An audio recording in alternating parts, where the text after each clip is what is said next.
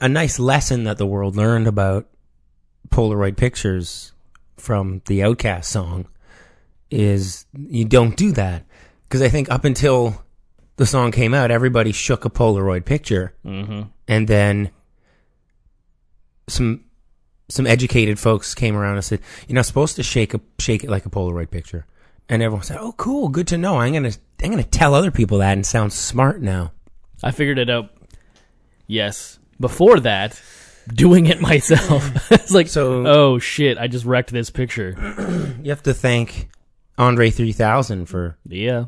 for telling everyone Educating the world. how to properly shake a Polaroid picture, which is Don't. don't do it.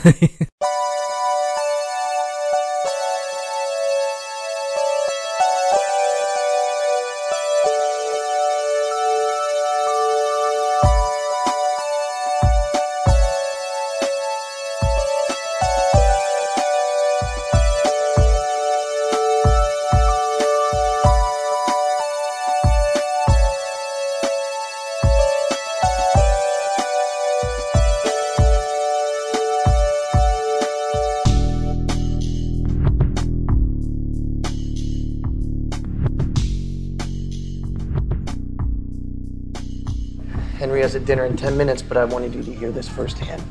I showed him the list, and he can help. Great. With which part? All of it. He can fill the whole order. You do know it's 100 million rounds, right? Henry has contacts in Albania. That country's one giant arsenal.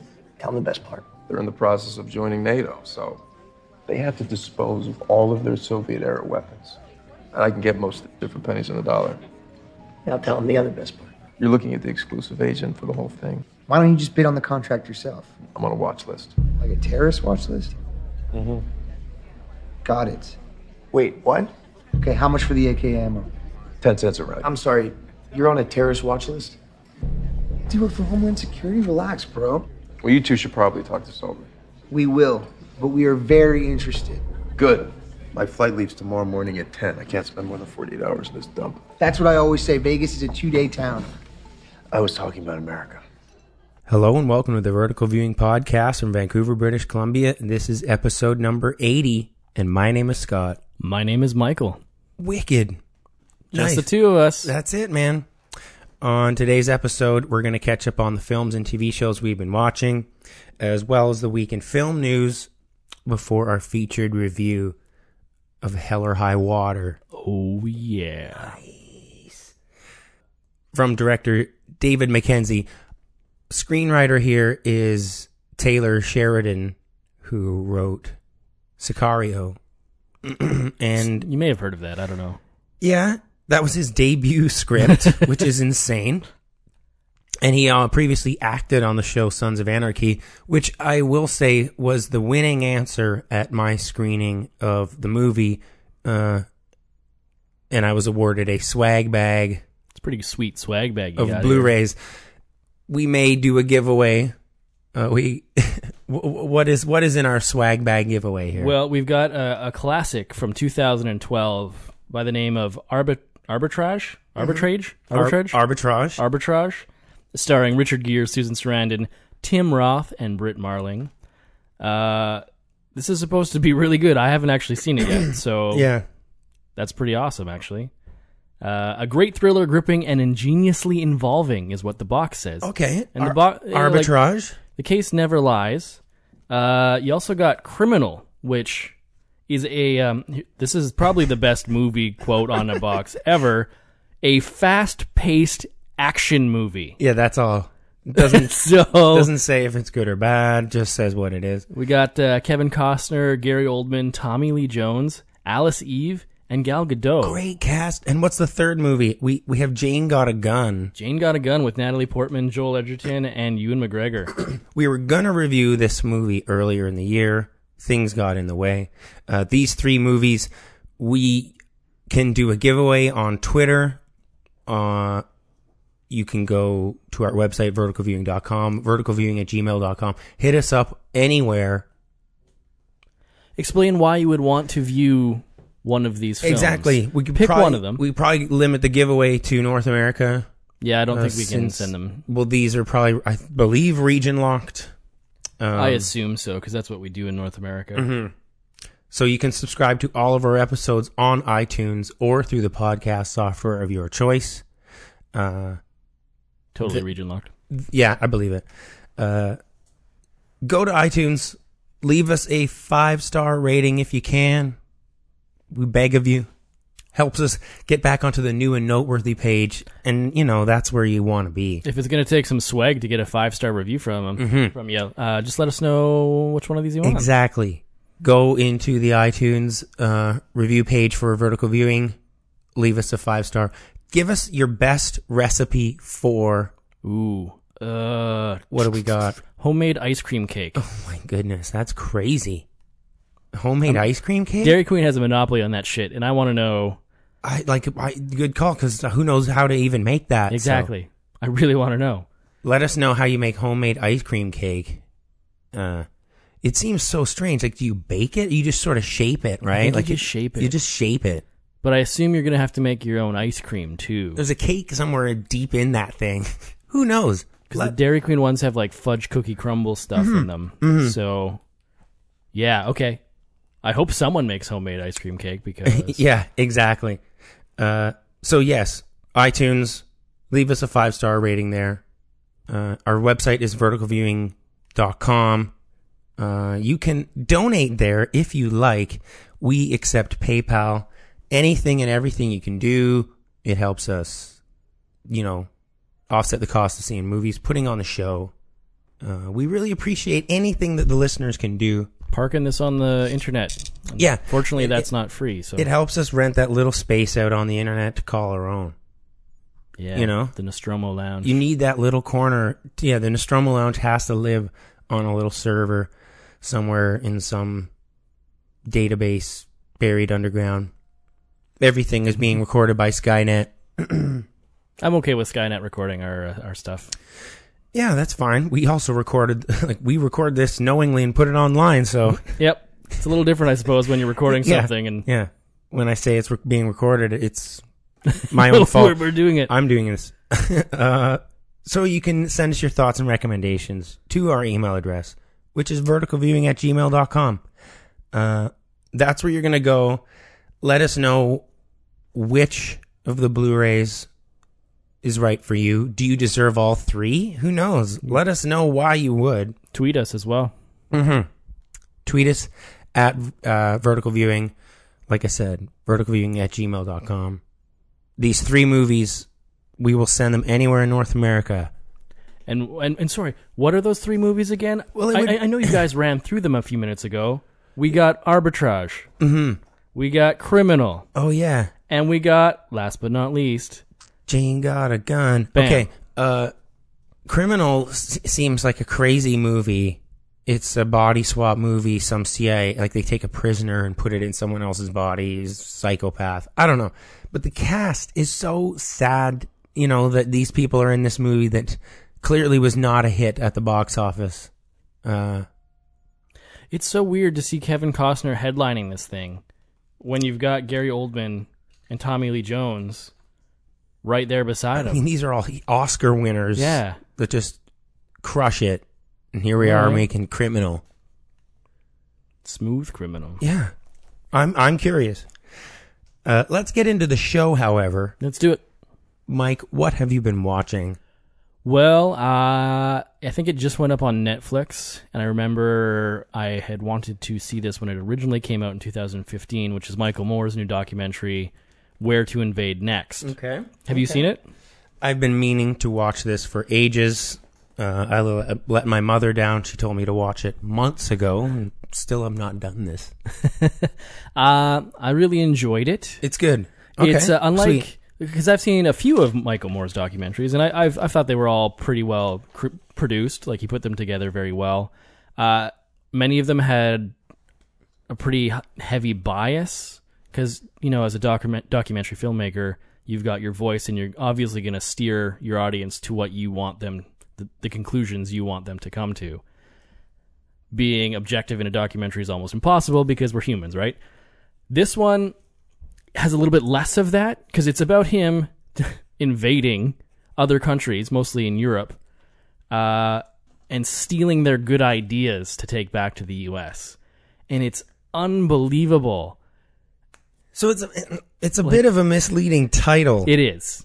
okay, is. that's not that's that's a sh- bit of a shame, I guess, that they went with. Yeah, I don't know why I mean, that's still a good movie that he should make, but this this isn't the, what that title suggests. Well, he he kind of prefaces the whole thing by saying America invades a country because it wants something. Like it's never just out of the goodness of our hearts or, or their hearts since I'm Canadian. so him going and like we want this relating it to oil, but instead of why are we going for for oil, why don't we go and pick up this really good free education system for everybody or this healthcare system that's working or the like all of these things like the the unions that are so strong over there. He actually interviews the CEO of Ducati in the Ducati factory in Italy. Okay, the motorcycle motorcycles, yeah. company. And all the employees absolutely love working there because they get paid reasonable, like enough to live on. But it's a huge work. Like they they get eight weeks paid vacation. Like th- th- everyone that finds out about having say two weeks at a decent job in the U.S. to start off with, th- they can't believe their ears. It's like, well, what? Mm-hmm. People need vacation to live. What are you talking about? They can't be working all the time and they get like a two hour lunch break. So so the employees go home with their to, to the their home with their families and make a nice lunch and then just come back. And they're absolutely fine. They love life because they've got a decent job, but they're allowed to be a person and have a life outside of work.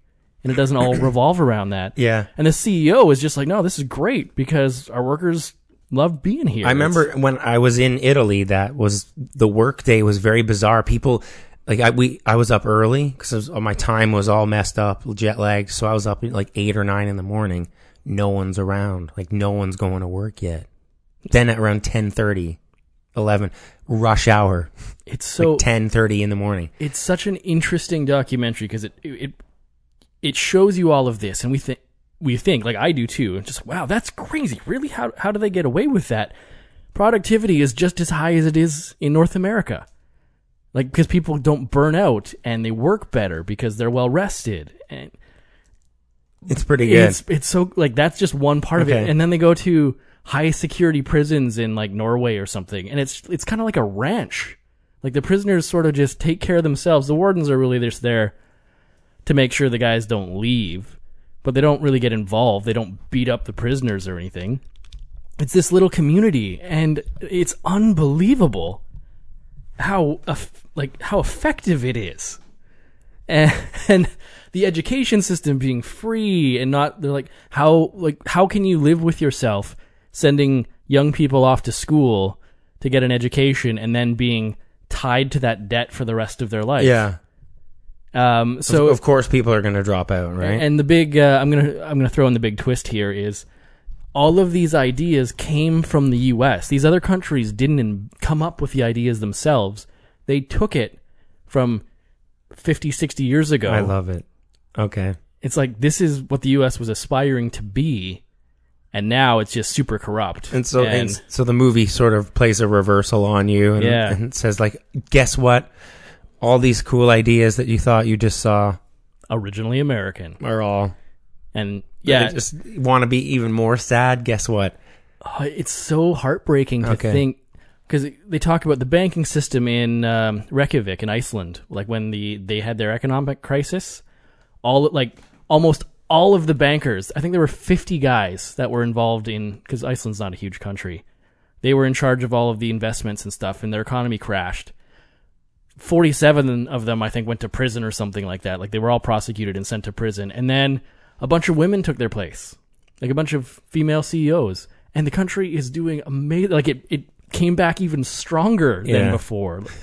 like so they and the the guy, the lawyer that prosecuted them, got help from an American lawyer who prosecuted uh, investment bankers back in the savings and loan debacle in the eighties.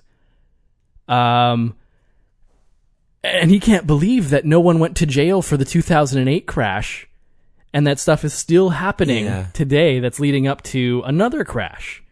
Uh, so it's it's heartbreaking to see how good other countries have it taking these ideals, but not allowing people to just corrupt the whole system, right? It's- like it- keeping things in check and, and treating the rest of the society as if you know they're equals, they're human beings, right? That's that's it's interesting because what Michael Moore is doing throughout the movie, going to other countries and quote stealing their ideas, that is what all the other countries have already been been doing. yeah, Like he's he's just following in the footsteps of everyone else, all the other countries who've already done this. this great loop back to oh shit, these were all stolen, not stolen, but co-opted from American Yeah. ideas before, which Like I'm not even doing something original here. No. it's so definitely worth a watch. It's a little longer. I think it's a good two. I think just over two hours long. Okay, Uh, as far as documentaries go, I think that's longer than the norm. that's fine. But it's great. Check, All- check it out. all It's- of uh, Alex Gibney's, the Gibsters documentaries are over two hours. I think I got Wiki, the WikiLeaks one. We steal secrets. I'm probably gonna watch that this week. nice. What I did watch this morning actually is a movie called Imperium. I've heard of this. I'm sure I've heard of this. So this is a movie starring uh, Daniel Radcliffe, and it's uh, directed by Daniel Ragussis. Essentially, the plot line to this movie is Daniel Radcliffe plays Nate, a FBI agent who goes undercover uh, Wait, as a white supremacist skinhead dude into this Nazi ring who Wow. may who may or may not be planning a terrorist attack. okay. So it's like he, I guess he works for the anti-terrorism squad. Hmm. Um, Do these things need to happen anymore? Like, aren't we just? I don't. Hasn't it basically just been said that the NSA listens to everything everywhere? well, like, they still these are like this is based on a true story apparently. Ah, okay. Imperium, and it says that right on the poster. That's the selling point. yeah, yeah. Inspired by. Remember in in the '90s, soundtracks for movies would have it would say f- music from and inspired by the movie. yeah, stuff that stuff that wasn't even in the movie. and it's just like what is what is going on here? This wasn't even in the movie. Like the Lion King had a whole like an entirely separate CD that was released of like African inspired music. Uh, that ended up in my house when I was growing up. it was actually really good, but I, I remember thinking, "What the?" Yeah, shit? right? That was my first encounter with that whole. It's a weird Thing. thing. Um, so so this is inspired by a true story, basically, of an anti-terrorism squad,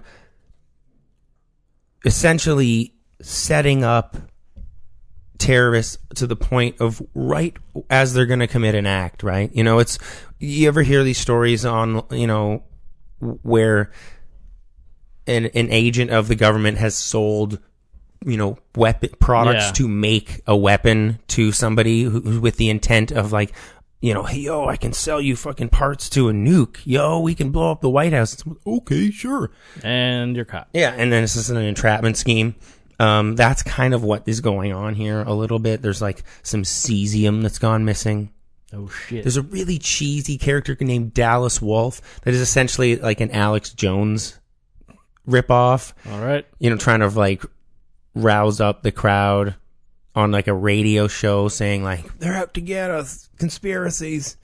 Uh, I, sorry, I, I just took a look at the cast while you're talking. There's not a lot of No, heavy hitters in this Tony film. Collette is the only. Yeah. she plays the op- you know the FBI agent who's sort of sending Daniel Radcliffe out onto this mission, and she's chewing her gum a lot, and she's pretending to be tough, and it's brutal. All right. You know what, man? I hate when I hate when characters just like just chewing the gum, just like yeah, you know, nah, yeah, yeah, you know, just dealing out orders. Well, what was with it- the gum? It like it was a cigarette hanging out of the side of the mouth like yeah, you can't 15 do that. years ago. It's just I I hate when actors really play up like that they lean on the gum. If you know what I'm saying, they lean into it.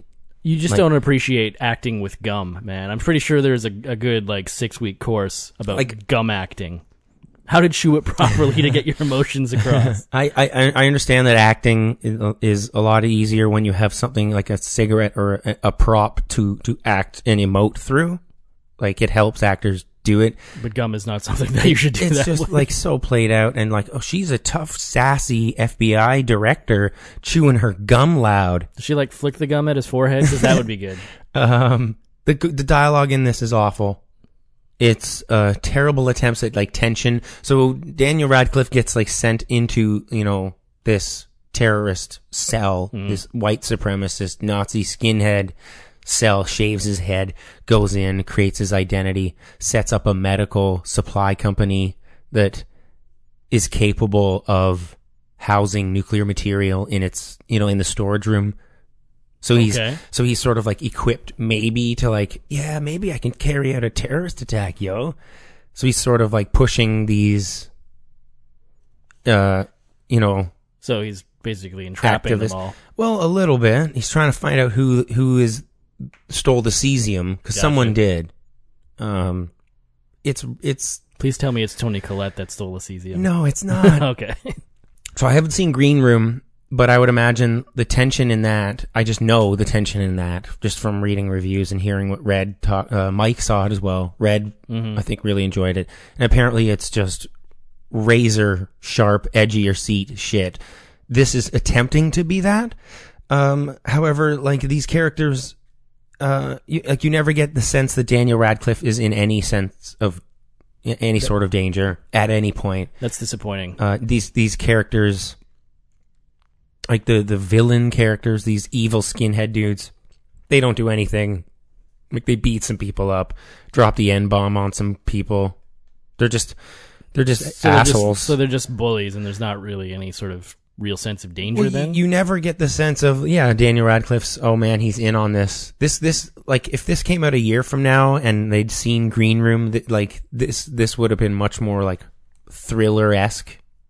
Mm. Oh man, they're gonna kill him and shit.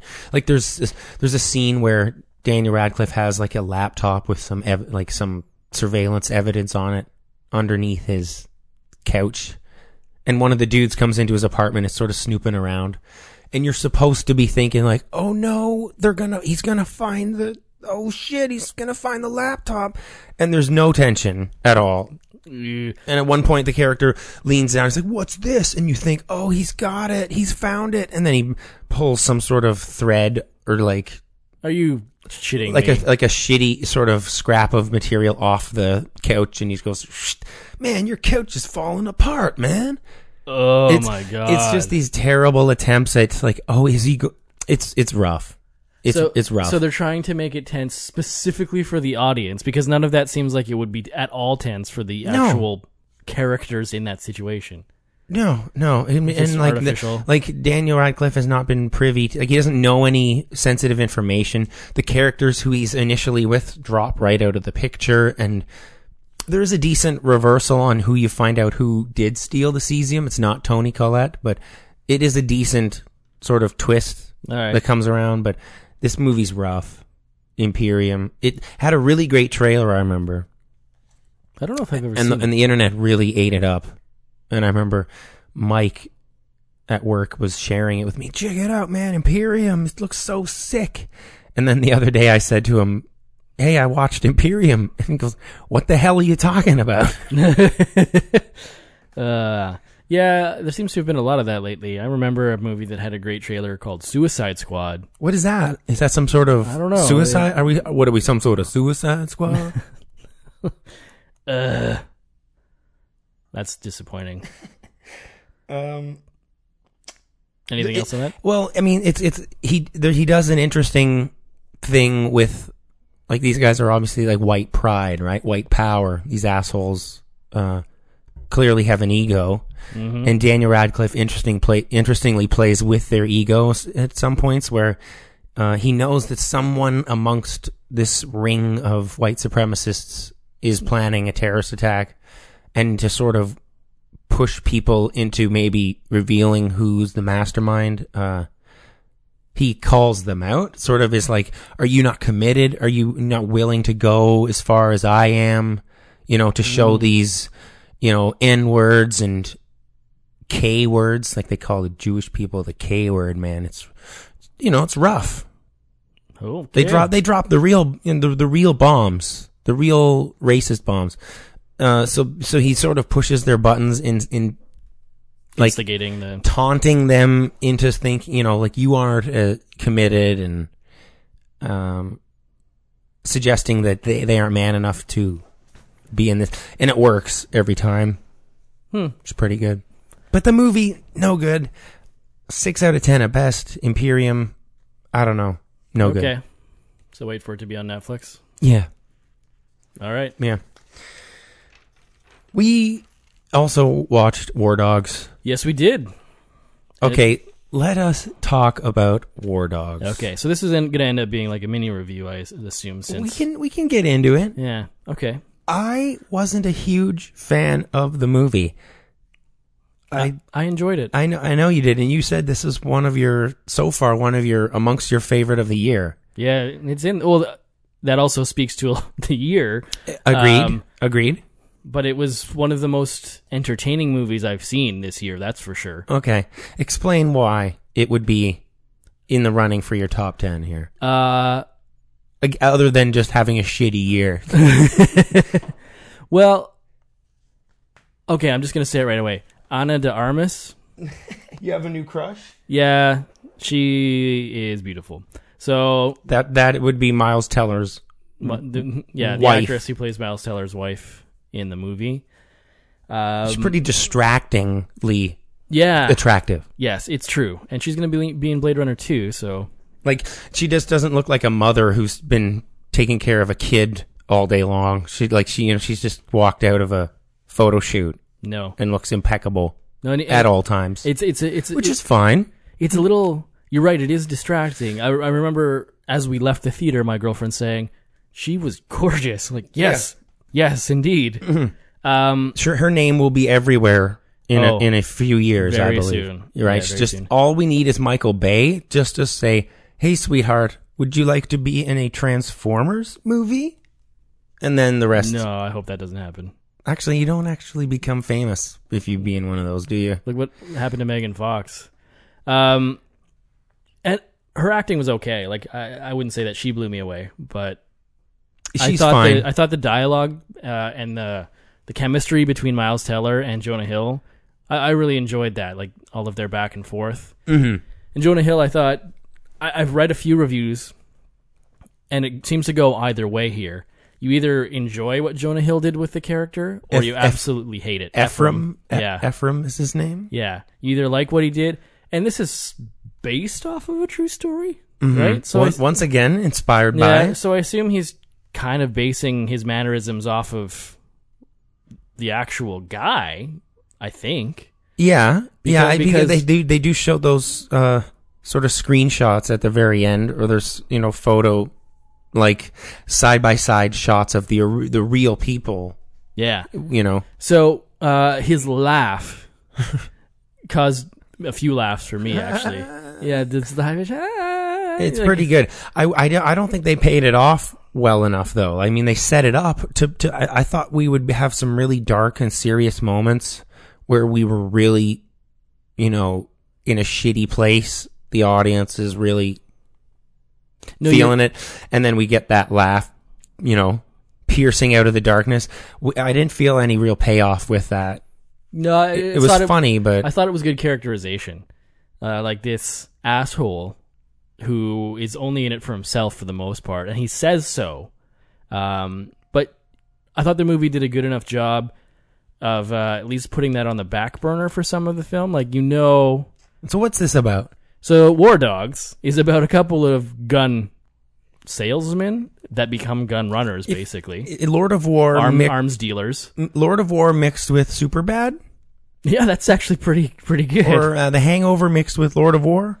I mean, Lord of War is is the base mixture. It's the sour cream that you're adding the ingredients to here. mm, sour cream.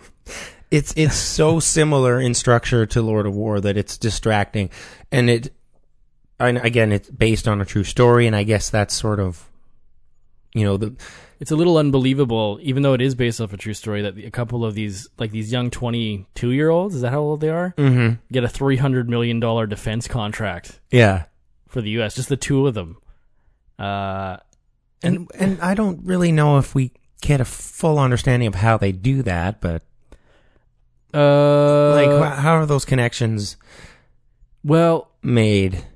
I guess because Ephraim already is in the gun running business and he has those and they- inside. and they're doing the low like they they explain how Bush and Cheney or whatever opened up the low end guys, so private people, private contractors. and they could do illegal movement of weapons so that they could. Well, and it wasn't supposed to even be illegal. Like that wasn't how, how to enter. No, but because Ephraim was doing illegal gun running, then he had connections to get things as cheap as possible. Get the lowest quote. And then that scene where, you know, the Well- directors are like, you came in you lowballed the eighty industry. million dollars Yeah. under the lowest bidder. Yeah, and that's simply because they're doing business with a blacklisted arms dealer who can get them everything they want in one order. The problem with this whole giant order for them to fill, as it shows in the convention in Las Vegas, was that it was a logistical nightmare to order all of these different pieces of it from all of these other suppliers. And all of a sudden, this one guy shows up and says, I can get you all of it. And this would be Bradley Cooper. Bradley Cooper. So your thoughts on his performance here? uh, he's pretty low key. I don't know. Does not seem like he's there for very long and really He's probably fully engaged. he's probably in it for five minutes. Yeah, that's fair. Um, Throws a few punches, couple of hands of poker. So he's all right, but his character he didn't have much to work with. His character's kind of very even keel. Even when he's threatening Miles Teller, he's still kind of even keel. Mm-hmm. Uh, and as we find out at the end, he doesn't like to do shit like that, and he was only doing it because he thought he had to. Uh, so I thought he played that pretty well, but it's it's nothing to write home about. It's pretty standard. It's Yeah. like good work, Bradley Cooper, but yeah, yeah. but you're not going to win an award for it, Um, and I'm sure he knows that. no, it's it's like it feels like almost like a favor to Todd Phillips yeah, basically in a way, right? Um, I love the quotes as chapter titles throughout this Yeah. movie. They they sort of have these italicized quotes that the, the screen will just go to black, and you'll just have a a little phrase, like a little half a sentence thing, usually with some profanity in it, like "God bless Dick Cheney's America" or something. Yeah. I believe is one of the chapter titles That was definitely one of them. um, they're usually f- little funny quips that out they they come at you out of context initially, and you twist your head. What the fuck does that mean? And then that whole chapter that you're watching usually has a little cherry at like the very end of each sort of segment of the movie has one of the characters saying that quote Well, and that quote kind of sums up sort of the last. chapter. It, it, I I kind of like that. It's an elegant way to. Yeah, I really enjoyed it. Um, I've also, as I said, reading a few reviews. Some people didn't like that, but I thought it was a nice way to break up the uh, each section of the film. Yeah, and also to add a bit of a bit more political, like satire to the movie, Mm-hmm. because all of them felt a little bit like, uh, not onion headlines, but they felt like They political were close. political cartoon, Political satire. yeah, like you know, political cartoons, just you know, your typical sat satire type stuff, like Daily Show Yeah, type things. Um, but they were real. like it's, they felt like you were right. They felt satirical, but then you watched this Mm-hmm. absurd story unfolding, and it just fits perfectly with an event that's really happening. Like I you, wish- you can't, like you just can't believe this is really going on. I mean, I wish this movie was found footage. Uh, um, uh, I don't know about that. maybe not that far. Uh, but I mean, if it was a little more raw and felt a little less traditional, it would have been, uh, you know, maybe it if it was like felt like documentary style, like like a mockumentary.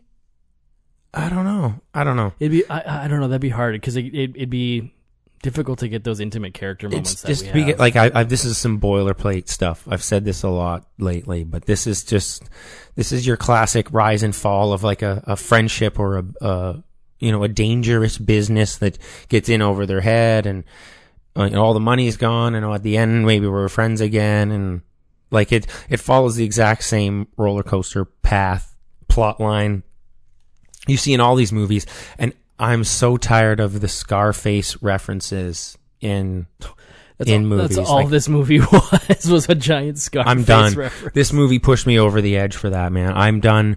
You can't make any more movies with Scarface being ironically referenced in some way. Like, oh man, imagine if the characters wanted to be like Tony Montana. That would be so hilarious. So much And- so they have a giant like 15 foot picture of him in their office. And and and and the, the the the irony here is that you know Tony Montana did a bunch of cocaine and died in a shootout. Like he he went down in a blaze of glory. Not, don't even not even know. that.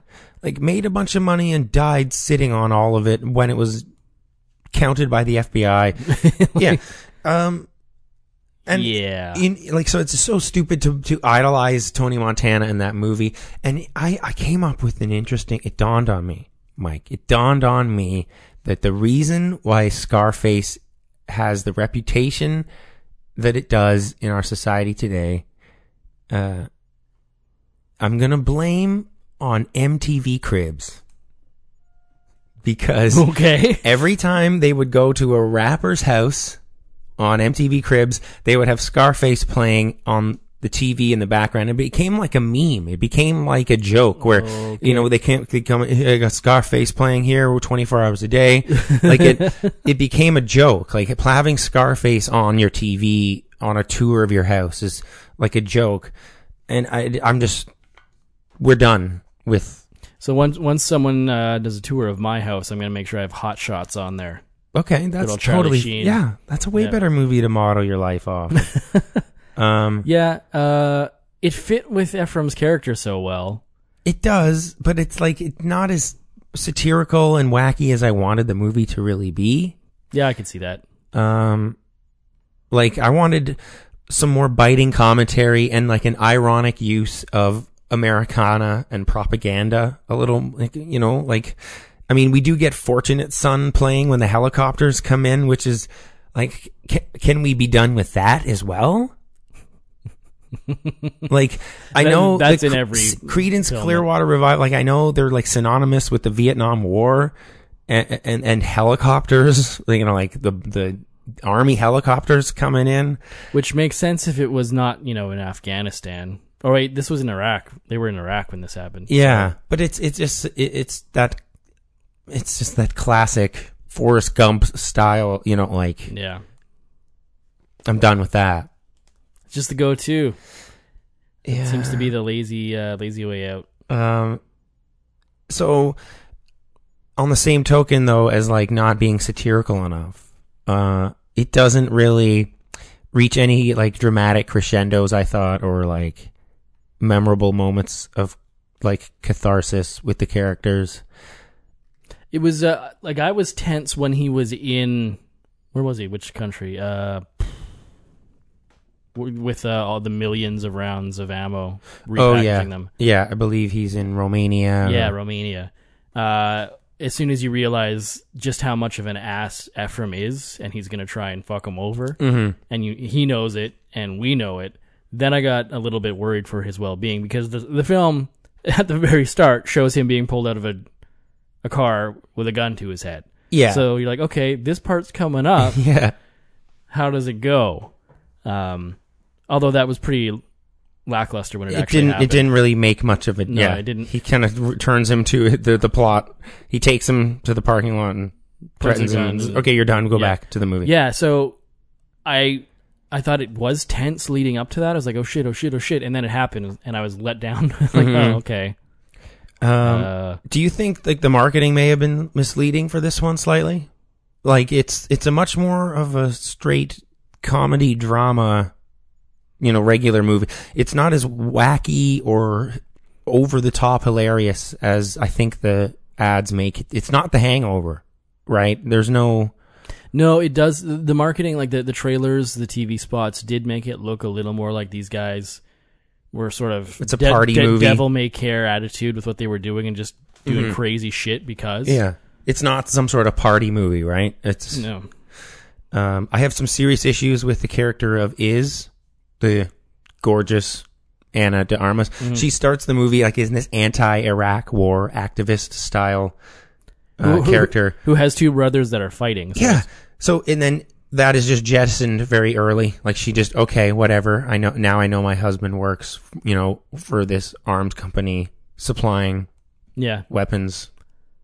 yeah. Her character didn't get a lot of uh, let's say meat to work with. She was she really existed solely for some sort of emotional conflict. like it's well worn characters like Yeah. territory for like that kind of character.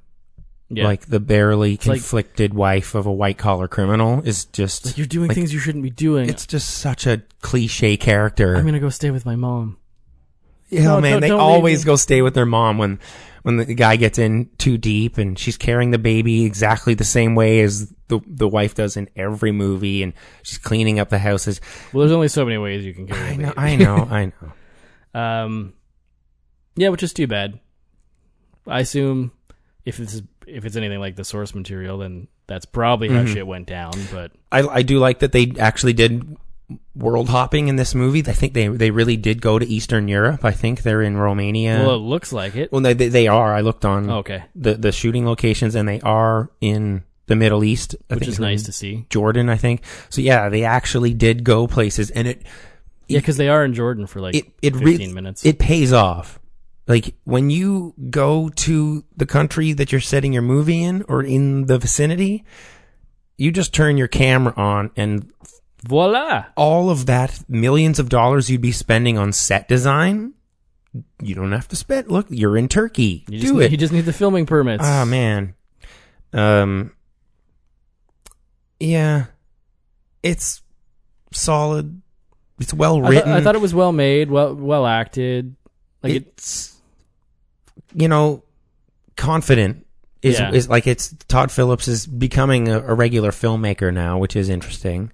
It's not just this is not an embarrassing just shitty throwaway comedy. It's just it's a regular Mhm. movie almost. Um, it's not as wacky and satirical as I wanted it to be, but yeah, I like Miles Teller. I actually expected. Jo- uh, I didn't realize, based on the marketing, as you're talking about, that it would Miles Tel- be Miles Teller as our primary character, mm-hmm.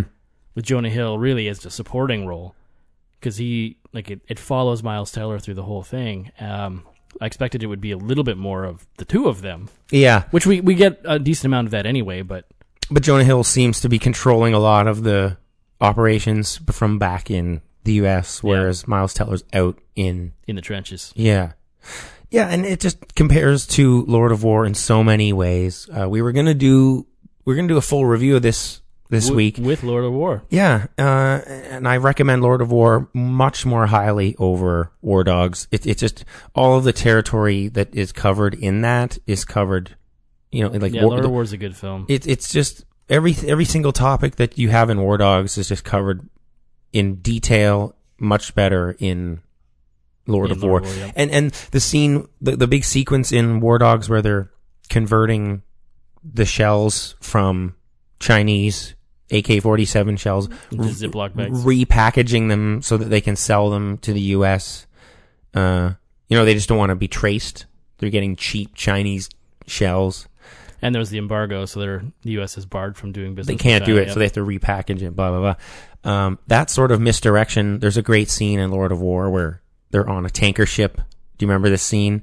And It's been a long time since I've seen Lord of War. yeah, Nicolas Cage is has he's you know sort of commissioned an entire tanker ship to run guns, uh, you know, across the the Yeah, ocean, yeah, okay. and he's Ethan Hawke is onto him, and he's got skiffs and boats heading, you know, patrolling the area looking for him, and he knows the name of the boat. I think is supposed to be the uh, Cristal or something. I think, and anyway, he changes the name. He gets one of his deckmates to go over the side with a little, you know, painter's trolley yeah. and actually spray paint and like put these, you know, big, huge letters down with big stencils and repaint the name of the ship. And it's a great scene because, you know, Ethan Hawke's coming around the side of the boat just as he's sort of finishing the paint job and stuff. Uh, it's a great movie. I have to rewatch this. Yes, Lord of War. Is there anything else? That's our review.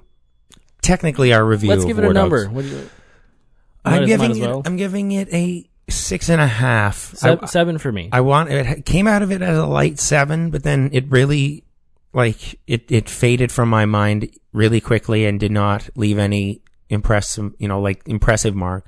Fair Uh, enough. See, it's funny that a seven, which is what I give it, is one of my top films of the I know. year. I know. See, that's I, if we go and look at your numbers, I'm sure there's There's not a lot at of high least ones. at least other, there's probably a bunch that are more than seven. well, Deadpool. Go sure. Ghostbusters, you probably. Deadpool, Civil War. I think Ghostbusters was like seven and a half. Yeah. See, So there's a few. you can't compare numbers to each other. Okay. No, no. Doesn't work that way. Um, I don't think I watched anything else. I, I could talk about No Man's Sky all day, I don't think we need to do that. but we should take a break. yeah, let's do it.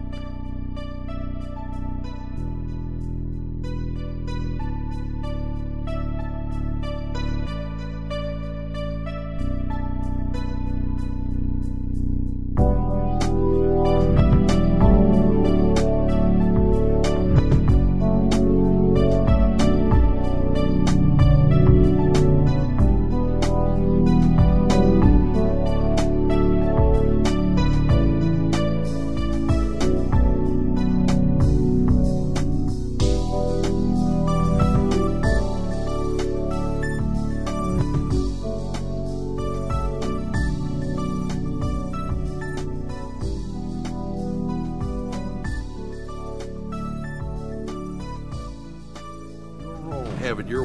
But my point is that my point is Are you ready to be fucked, man?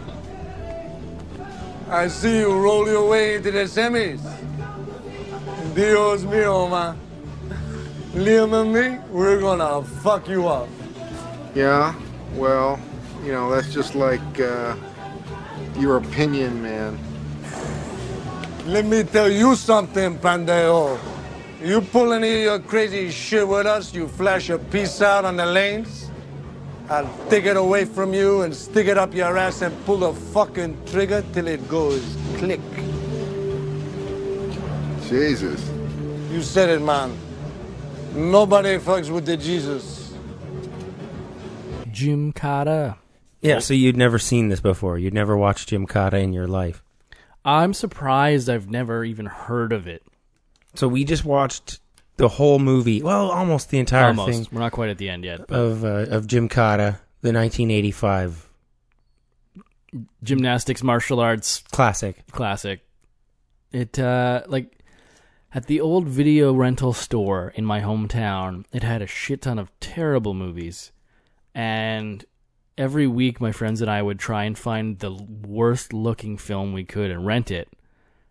And I'm really surprised we never came across this. Yeah, you you must have. It must have been there. I assume because it had like American Ninja 5 where the cover is a purple ninja and a yellow ninja. It might actually be a little different, but two brightly colored ninjas standing across from each other holding swords with the handle pointed to like po- the handle is pointed towards each other. So are they holding each other's swords? I don't really are they offering? I'm I'm, I'm not sure what these ninjas are doing, but apparently the American ninjas have no idea how to actually ninja. but this, oh my god. What a gem. Yeah, Gymkata is a hidden gem. I don't know if we'll do a full review on it. Maybe not. I do love how it turns into some sort of survival zombie horror movie. It felt an awful lot like Resident Evil 4 mixed with It Bloodborne. Really cool. Where, where I was super into that section of the movie. we should probably take this time to reveal that we are maybe working on some sort of project involving Gymkata. Uh, don't spread any rumors because we just made it up like 20 minutes ago. oh, it'll happen. But uh, kind of want to make a Cotta themed Something has to something. happen with yes, Cotta. Yes, the property is ripe. We need a new, you know, hero in the gymnastics world. And So- anyone who can spin around beating townsfolk up on a pommel horse. Well, we just need whoever's you know the the male winner. that's who, who won the gold? I don't even know. I didn't watch any of the Olympics. Did you? Not really. Yeah. Uh, usually So- I would watch them if I was working. We can find that out and then just hire that that guy, or, or you know maybe in this day and age, th- the idea would be you would do an all female Gymkata reboot, right? You reboot Gymkata with an all female cast. No, Mm, then that's just Dead or Alive. Have you seen that? no, The movie based on the game Dead or Alive? no. Okay. Stars like Jamie Presley or Priest, Priestley or whatever, and uh, some other folk. I think Eric Roberts This might be in it. this isn't the volleyball game where Yeah, well, because that's based off of a fighting game. Oh, so it's like the volleyball. It's like a spin-off. game? Yeah. Extreme Beach Volleyball is a spin off of the actual Okay. Dead or Alive fighting series. it's getting bouncy in here. Yeah. Um, so the news of the week: Jared Leto is going to be in Blade Runner 2 in a significant role. Yeah, they're just taking all I of the uh, cut Joker footage Oh from no! Suicide Don't Squad. Even, don't even pretend. You're not even allowed on the show if D- you D- start, Denis Villeneuve would never do that. if you start poisoning the atmosphere with these kinds of lies. slanderous. Uh, no, the, like he's apparently has a large role in Blade Runner 2 alongside uh, Ryan, Ryan Gosling, Gosling. and Harrison Ford and Robin Wright and Ana de Armas. you got it. Pretty cool cast. Yeah, I'm excited for it. I think it'll be good. Yeah. I mean, Denis Villeneuve so far has not made anything that's been bad Okay. that I've seen that I know of. Has he? No, No. no, no. He doesn't do anything bad.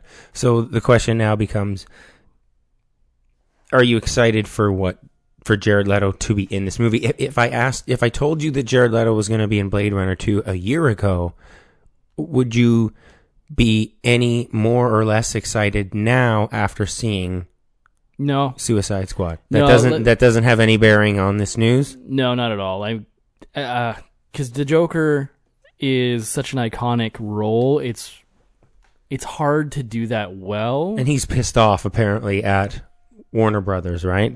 Is he? Yeah. For cutting out so much of his performance. Yeah. Um, but Jared Leto is a good actor. So one misinformed performance doesn't cause me any any worry. Anything I'd seen him in, I, I think he's been fine. Requiem for a Dream, Fight Club, Thirty Seconds to Mars. I mean, that's not really an acting gig, but whatever. So, I don't disagree with you. I think that Jared Leto is a good actor. Um, there's an interesting article from The Atlantic by Angelica Jade Bastién. She says Jared Leto's turn in Suicide Squad is the latest reminder that the technique has become more about ego and marketing than good performances. And the article is Hollywood has ruined method acting. I've never been a huge fan of method acting anyway, Okay. but that's just me. Like that's just my personal opinion. And that apparently is what happened on the set of Suicide Squad. he is- went far too method.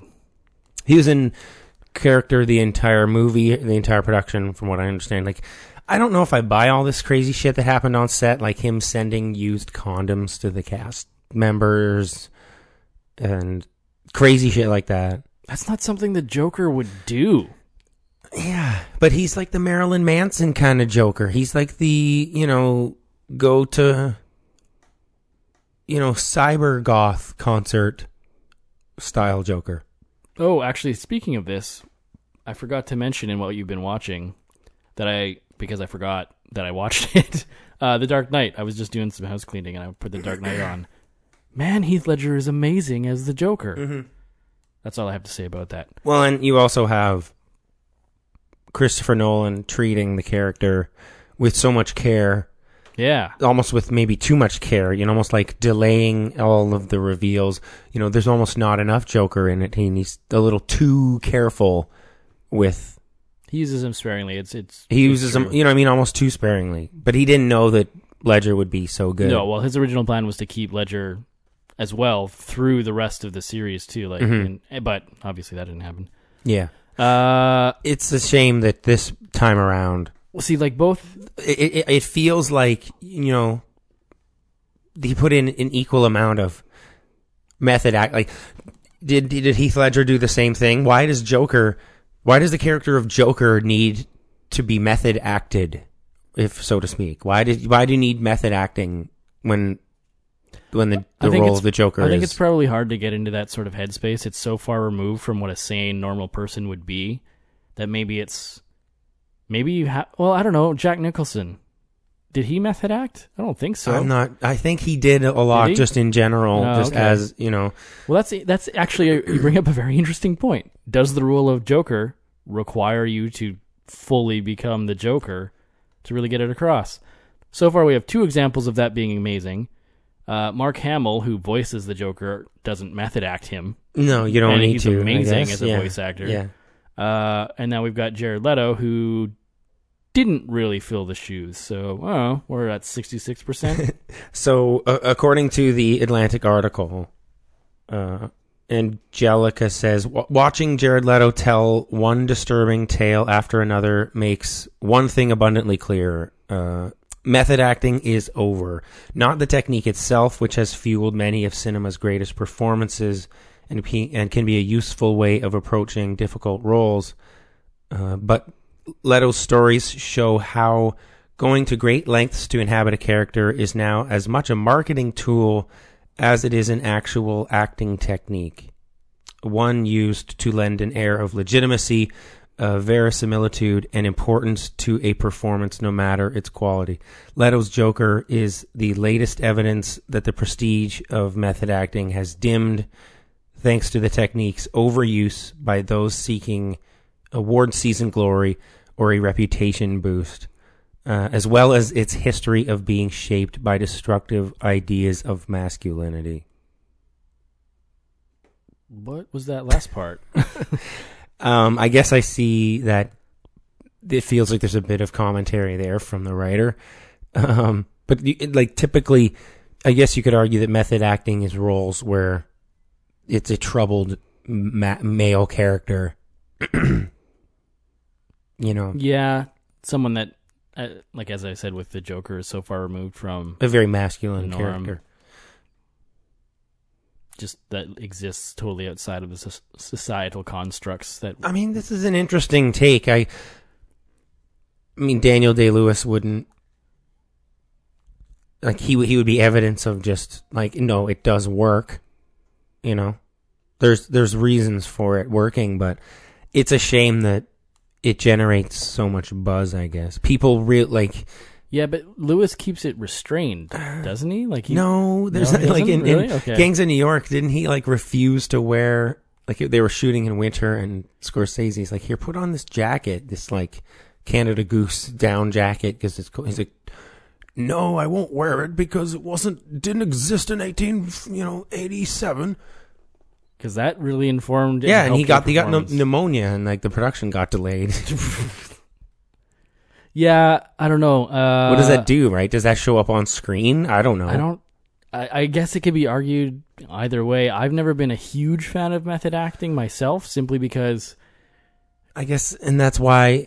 like, it kind of cheapens it for me. Yeah. like you're not so much acting anymore as you are just It, it's distracting. becoming like. It'd be I- better if yeah. the audience didn't know. It's it's like it'd be better if the production kept this secret, Yeah, that's true. Right? Like they, they i- i- if they didn't, if it wasn't newsworthy. Um, but I guess I can see why Jared Leto's pissed because he did all this crazy method acting to get his performance to be as memorable as he thought it could be, and they chopped the movie to pieces. And apparently, there's enough movie cut from him Like just to make a full movie to make a whole clippings, Joker yeah. movie. So like, maybe that's why he's mad. I don't know. Uh, I'm Felt sure. like I'm it was sure just a waste of time. Any actor, any big name actor as well, is going to be pissed off when their role's reduced from what they think it's going to Yeah, be. and so we don't know what his role is going to be in Blade Runner Two. Of course, uh, the assumption whenever I hear casting for this movie, I just assume they're going to be a replicant.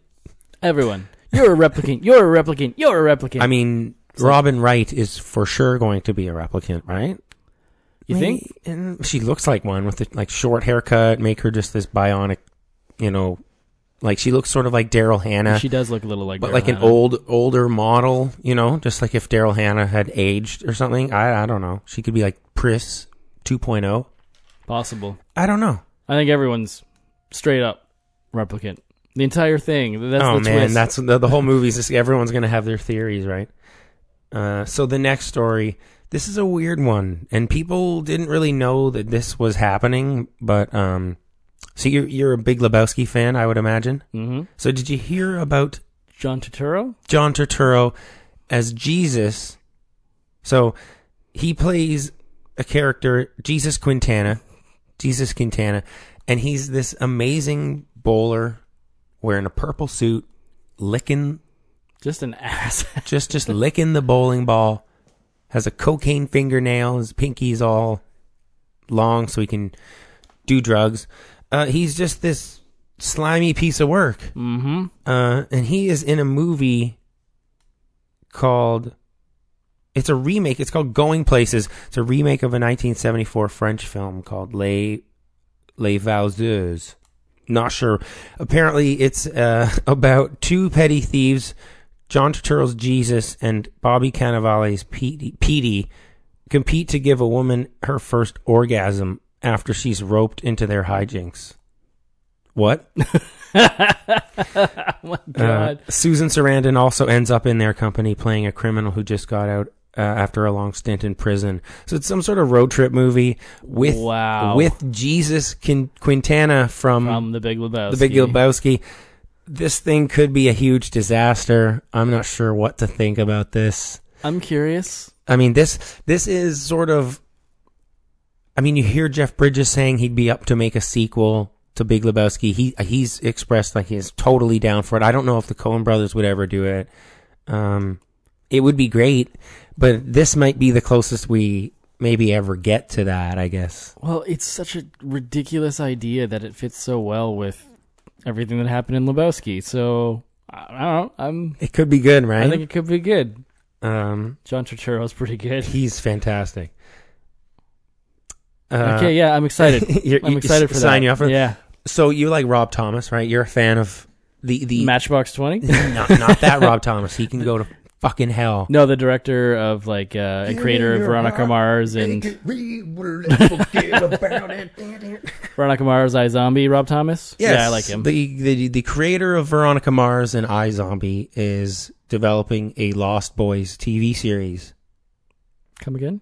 Yes, that's what I just said. So a Lost Boys television series. Okay. Rob Thomas is going for that. I mean, I'm not a huge Lost Boys fan, but that sounds beyond perfect. So it's li- like 80s vampires then? if they set it in the 80s, which I'm sure they will at this point, The 'cause 80s are huge right now. it is so hot right now. Huh. Okay. I, Uh, I liked The Lost Boys. It scared the shit out of me when I watched it because I was too young. Right? But, uh, yeah. And the, actually, the scene where uh, the main character, dude, Michael, um, is eating Chinese food and they look, he looks down and it's all like bugs or something. That has stayed with me to this day. Yeah. So You're a fan of the Lost Boys? Uh, It's it does its job. It's Joel Schumacher, right? So it's trash. yeah, but I mean, It's classic VHS, like it's the 80s, and it's v- v- VCRs and horror movies, and Corey Feldman slays. and Corey Haim, both the Corys. That's right? true. The Corys. Yeah, the whole build up to the fight in the house at the end of the movie is pretty great, and the fact that it's like the kids that are really the teenagers, preteens, young guys that are fighting off these vampires is pretty great. Mm-hmm. Um, The sequel's shit. yeah, yeah, yeah, yeah. I uh, I don't know how you're gonna feel about this one. Get ready to be pretty sad. Natalie Portman has said that she's done with the Marvel universe, so she she will not be returning for any of the future Marvel films as Thor's girlfriend. Okay, You you, uh, you upset about that? I honestly not at all. I honestly forgot she was part of the universe. Didn't like she, she's never been in any of the Avengers no, movies. just just she's been mentioned in the Avengers movies. It's hilarious that she has to be sidelined Yeah. in both of them. Yeah. Like you're not even in like a cameo scene. Like no, I don't care. she should be shooting. She should have been shooting Avengers cameo scenes when she was on set for Thor one and two. Yeah, I mean, I, I liked her in those movies, She was fine. but I I actually really like Thor two. Man, it's Dark World. it's crazy.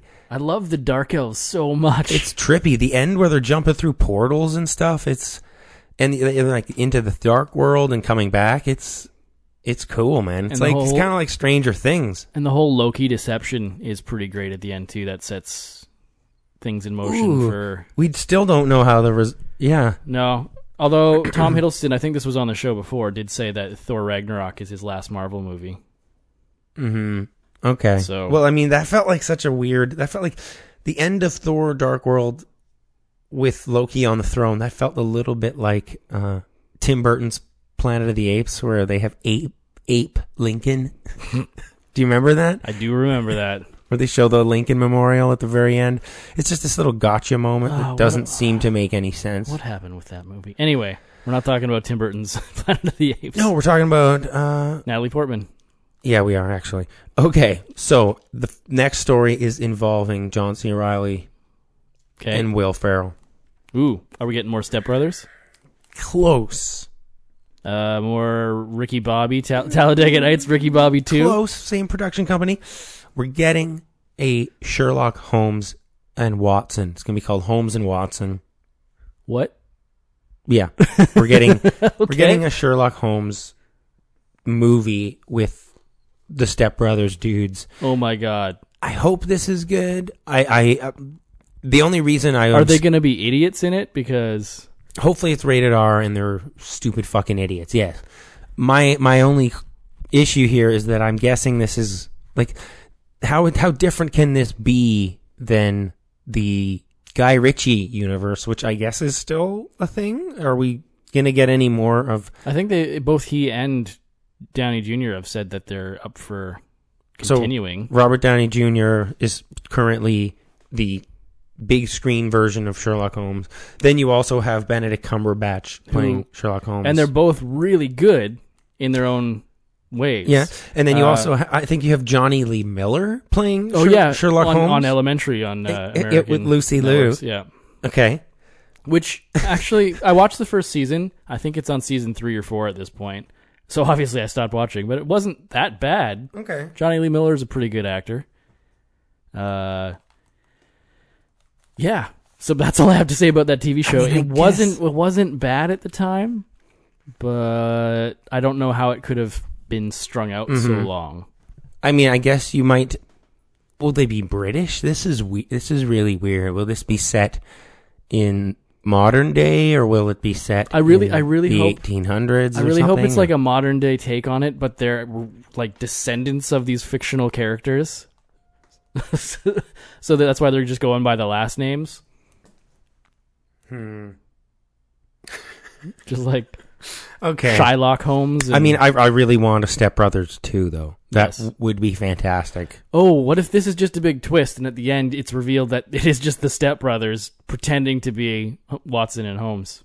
Yes, Oh, I would love that. okay. Did we just become best friends? yup.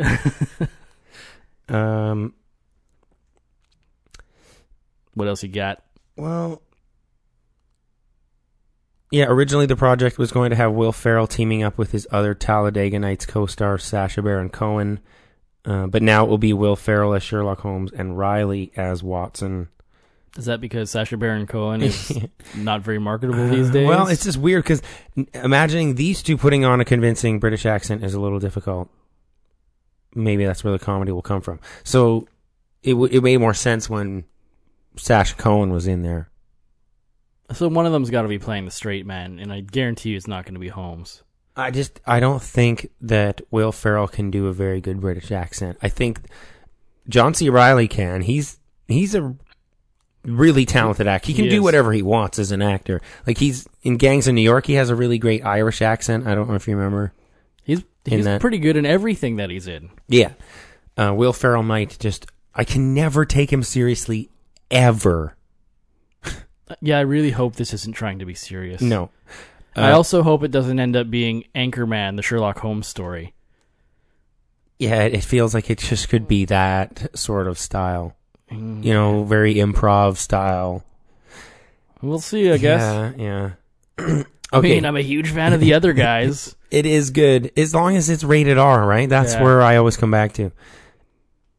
Uh, so, Roger Corman's unreleased Fantastic Four movie. oh yeah. Do you know much about this thing? uh, only through Arrested Development season four. Okay. because it was an integral part of Arrested Development season four, talking about the failed movie that existed just for rights or something like that. That's that's exactly right. It's uh, it, it- it's a 1994 Fantastic Four film that just looks terrible. It looks so bad, and uh, it's it was made just to retain the rights of Awesome. of Fantastic Four. There's a documentary coming out called Doomed. So does it include Fant4stic, which was made just to retain the rights? yeah, that thing, that weird thing.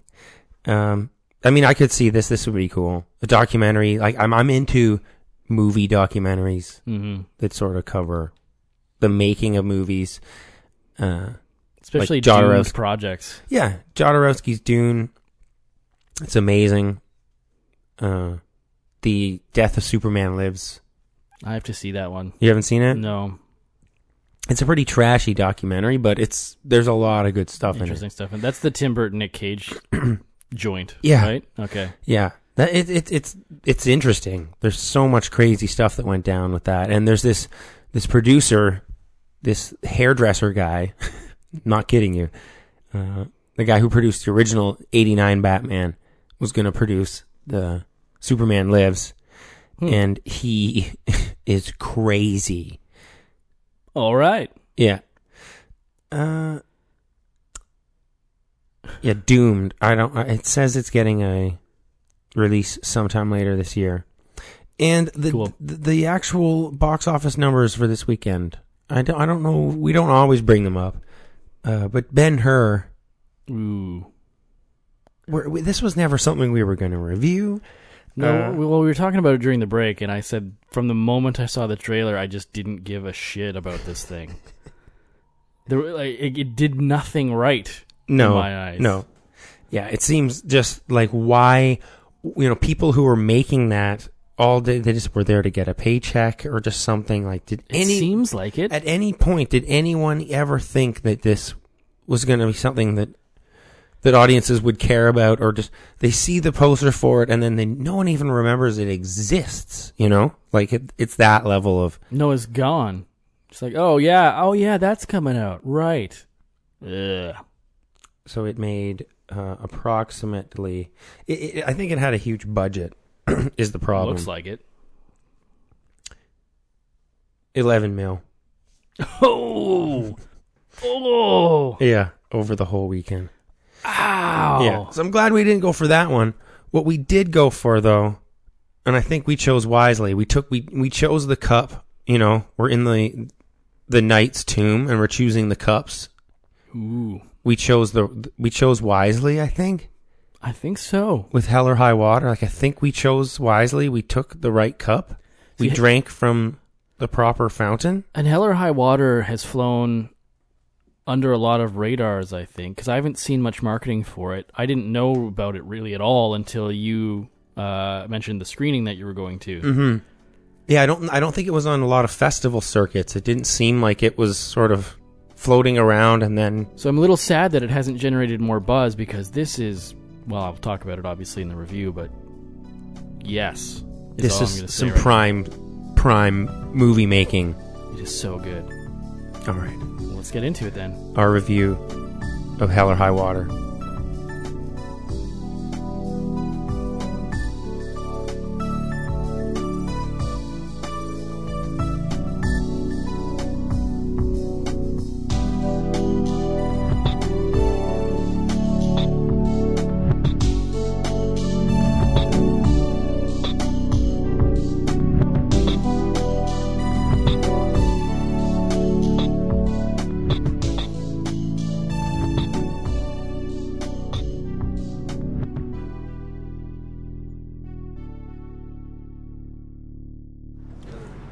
Way to trace funds from a casino. Right? once you get the checks to the bank, trust is untouchable. You can't tell nobody nothing. right? Well, what is there to tell? I mean, you boys won that money gambling, didn't you? How much you making on this deal? Not near as much as I'm risking. Why you doing it then?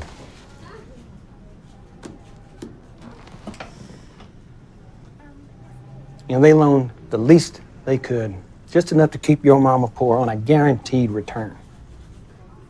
Thought they could swipe her land for $25,000. That's just so arrogant it makes my teeth hurt. To see you boys pay those bastards back with their own money? Well, if that ain't Texan, I don't know what is. So that was a clip from Hell or High Water. Toby is a divorced father who's trying to make a better life for his son. His brother Tanner is an ex convict with a short temper and a loose trigger finger. Together, they plan a series of heists against the bank that's about to foreclose on their family ranch. Standing in their way is Marcus, a Texas Ranger who's only weeks away from retirement.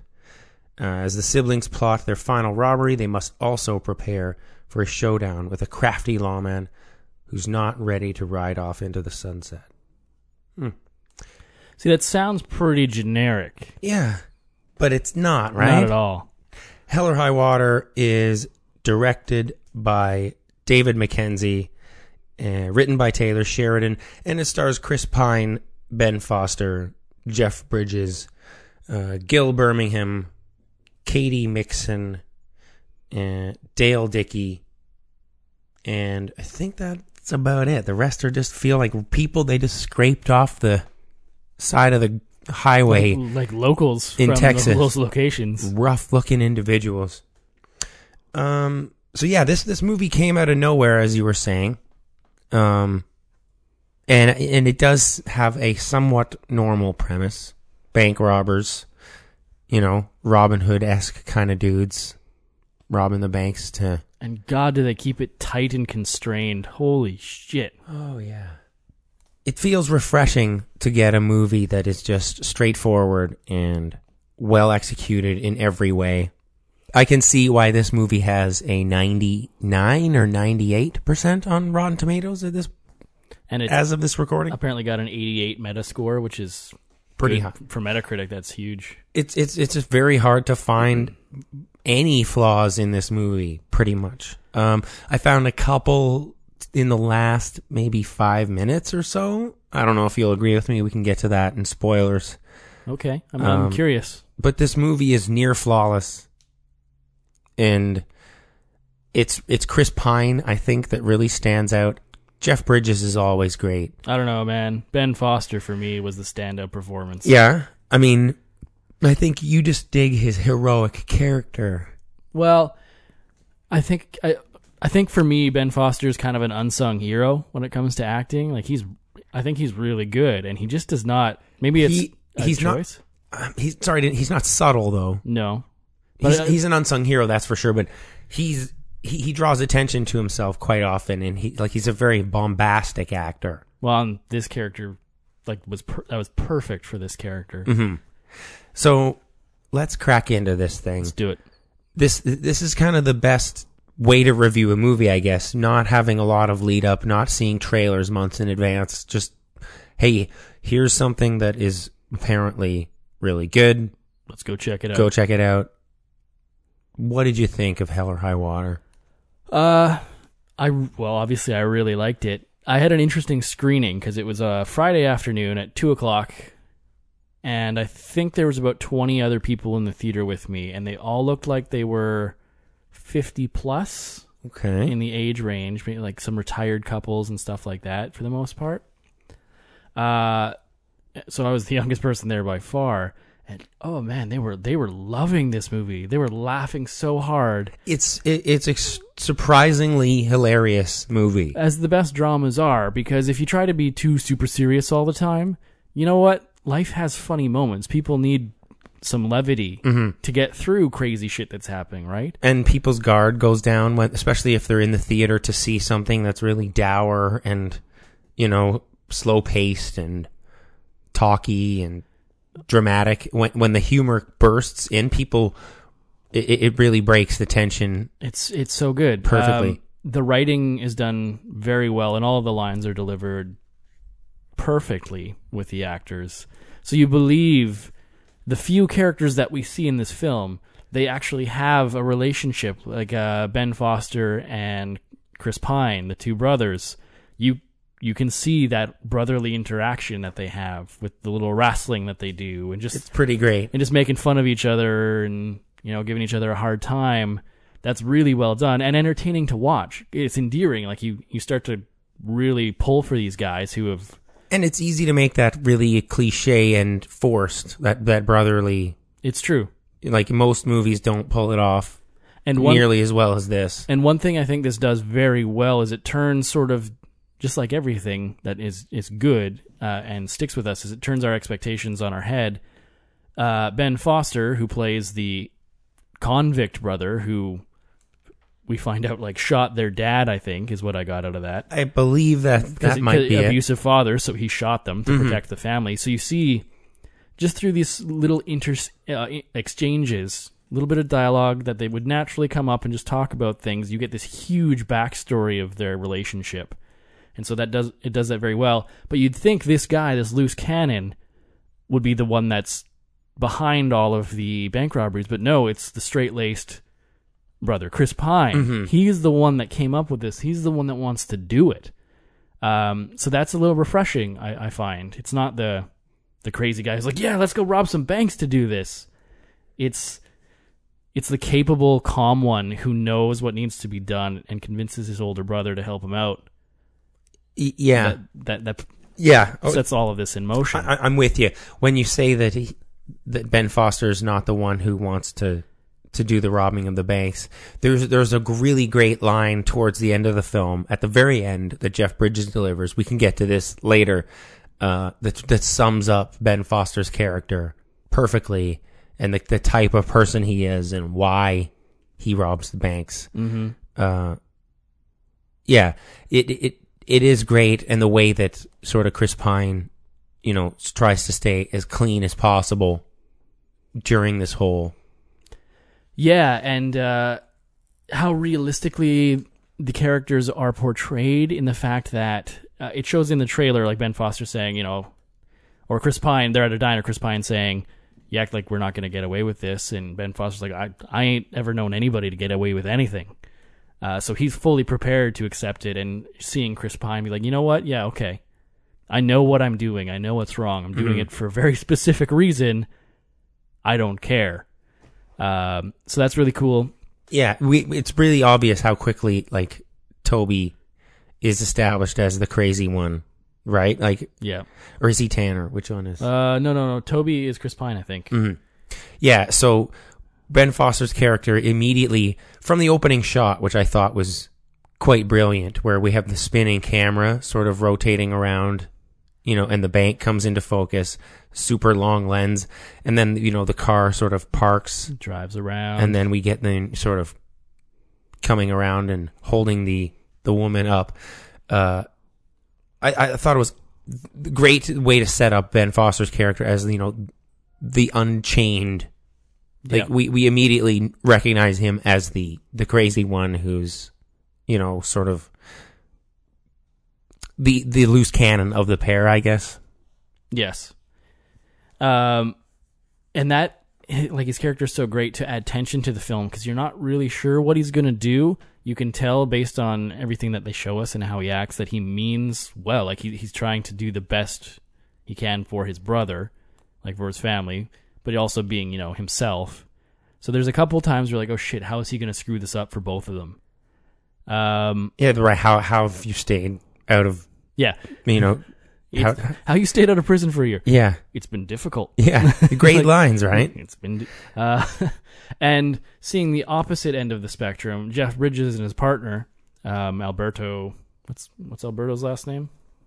Hold on, I got this here. He's- Give he's- Alberto his respect, man. He's he's he's a great actor. he's he's but he's for sure the uh Alberto Parker. the, the the sort of hero of the film, right? Yeah, like Just because he takes the bullshit of Jeff Bridges. the racist teasing for the the entire thing, which you know is a very brotherly thing to do as well. So we've got these two brothers, blood brothers, that are doing it, and then like career career brothers, Professional- professional yeah, brothers, partners in crime. on either end of this the events happening. So it's really good to see both sides of the conflict. Uh, and so they set up these relationships so well. So anything that happens throughout the course of the film Mhm. It hits hard. Like it, it, the impact of anything that changes between these dynamics and the the two sets of brothers. You're just like, yeah, okay, shit, what or or whatever. Yeah. Um, Yeah, because the the dialogue is so sort of it, it, it's so full and colorful and it, it, it's not showy. It's not like Tarantino esque or anything like that. It just feels really rich and flavorful. And, And- the characters really sort of bite into their lines. They stretch their legs out literally and figuratively in the, in the way they deliver their, you know, like half the movie, I swear to God, this sounds so boring, but half the movie is just characters sitting on a porch with a beer between their knuckles, you know, tossing, Tossing the cap. flicking the cap and throwing back a bottle of beer and just luxuriously enjoying the West Texas sunshine, talking about But those relationships are so comfortable that you just it's so good. it's so easy to watch, Mm-hmm. and you you just get sucked into everything they're saying because everything they say is interesting. and and you get such a great sense of place with I, I don't know what West Texas is like. I don't know how different it is from the rest of Texas. This movie really paints a picture of West Texas being its own unique place in America. Yeah. Um, but just the way that they're delivering their lines and just that that deep, like summer heat sets in, and behind them is that windmill creaking, Yeah. right? That steel windmill that's slowly creaking. Need some oil, but you know, The the had- farm is falling apart and going to shit. well, and it sho- it's showing like America falling apart, and they don't shy away from that either. Like it, it shows these towns hit hard by how the economic uh, shift is. That's what I mean. Yeah, like the like- wind is not blowing, right? The, you're in a doldrum. You're almost like at like marooned at sea, and and, and there's no energy. There's no you know economy running through this. There's no nothing powering anything. Yeah, and I did appreciate how those billboards and you know broke. You know, need a loan. The, the- all over the place. it's all over the place, but it, it's limited to maybe the first half hour of the movie. We didn't get that throughout the whole thing. We didn't keep cutting back to reminders of, We you saw- know, we did see it, it shifted. Like we saw the broke need a loans billboard signs to start off with, but then we started seeing for sale signs everywhere, and then foreclose uh, foreclosures and boarded up buildings. So just different ways to show how you you could say the American heartland, I suppose, because Texas is a, like a huge population. yeah, Um, how it's like disappearing and like it's just kind of awful, really. Like it, that both the protagonists and antagonists, if you will. Well, I guess the antagonists are really the banks in the movie, but both sets of brothers throughout the film comment on the banks being crooks. Like so, yeah, the Texas Rangers, this was one of my favorite parts of the film when they're camping out, waiting at a Tex- Texas Midlands Bank branch, just because that's what Jeff Bridges wants to and do. And of course he's the type he just he wanders on to crime scenes and he just, you know, he just basically recreates. You know, he's he's one of those pro he's been doing it for his whole investigators. life. Yeah, yeah, But just them sitting there and Alberto Parker's character, uh, who's First Nations, talking about how the great grandparents of Jeff Bridges' uh, characters came and stole their land, and now their land has been stolen, but it wasn't through war. It was stolen by them, and he just points at the bank that they're trying to help out. Mhm. It's like it's such a poignant little statement, just thrown into the middle of the movie. It's like, oh, hey, guess what? It's not a war, but your land's been stolen from you by these assholes. Yeah, yeah, and and Jeff Bridges makes that clear. You know, he he doesn't shy away from it. He's in a, he's in one of the banks and he sees the the big chubby bank manager and he goes, "Well, there's that looks like somebody who can foreclose on a house." yeah, You know, so he's he's probably felt that just as bad as the brothers have, right? So uh I do love how they bury each car after like they like they, they use a car for a bank job and then just bury it. and they just straight up dig a hole and just bury the entire car underground. Just just bury it. Who gives a fuck? Pretty brilliant, actually. mm-hmm. You know, it's never gonna be put back on the road. Nope. You know, it's you don't have some burned out shell of a car that someone's going to identify. It's just it just disappears off the road forever. Uh, I don't know. I thought that was kind of nice. Yeah, it was all like the plan was a very good plan. Mm-hmm.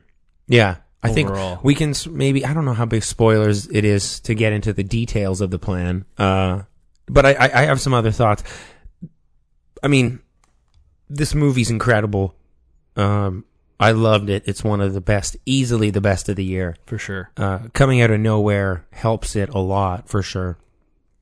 Um, but yeah, the the humor, not, like it's really not to be underestimated how funny this movie is, uh, and especially Ben Foster and and the and as you said, the the dynamic between Jeff Bridges and Gil Birmingham, aka Alfredo, he the, the, it's just you really see him getting beaten up, you know, verbally by Jeff Bridges the whole movie, and the audience just really you automatically start siding with him because he's taking it all of it, and I don't really get a sense of how long they've been partners for, because it seems like It seems like a while. To me. Alber- Alberto is, or is it Alfredo?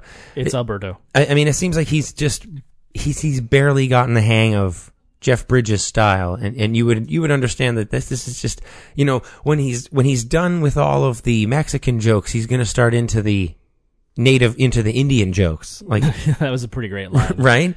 Um, he's so racist. that, You know, he he's sort of like a I don't like the movie, but he's like a Gran Torino Clint.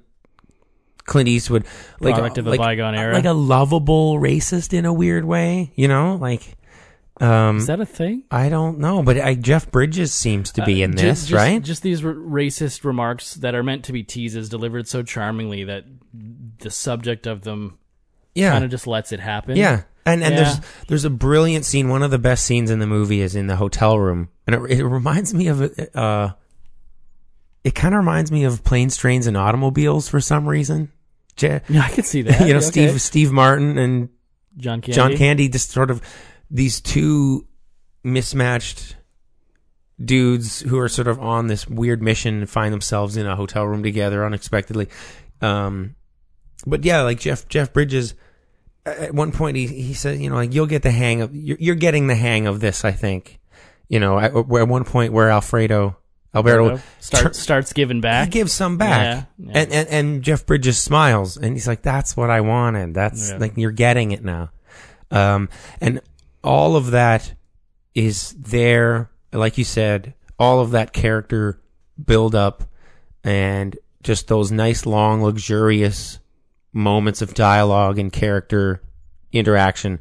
They're all there for a reason between each sets of characters. They're they're there between Jeff Bridges and his partner, and they're there between the two brothers because when when we finally get to the final act, the payoff is just incredible between you know between all of the characters, but especially the ones that we form these two relationships with.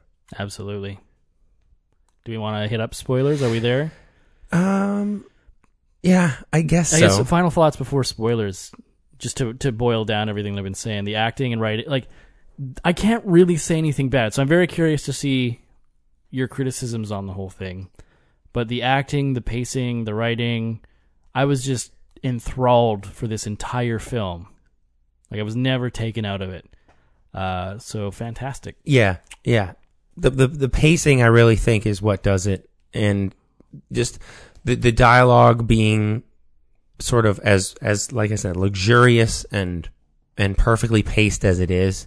Uh, Well, and adding, um, you'd mentioned the people that they just seem to pull off the streets. Having long pieces of dialogue delivered by these incidental characters, strange weirdos off the just streets. like just grounds the story so well in reality. Because you know these small towns are going to have these characters, right? You're going to have an old waitress who yeah, tells you what you're going to eat. yeah, exactly. Like what don't you want, Yeah. right? Um, yeah.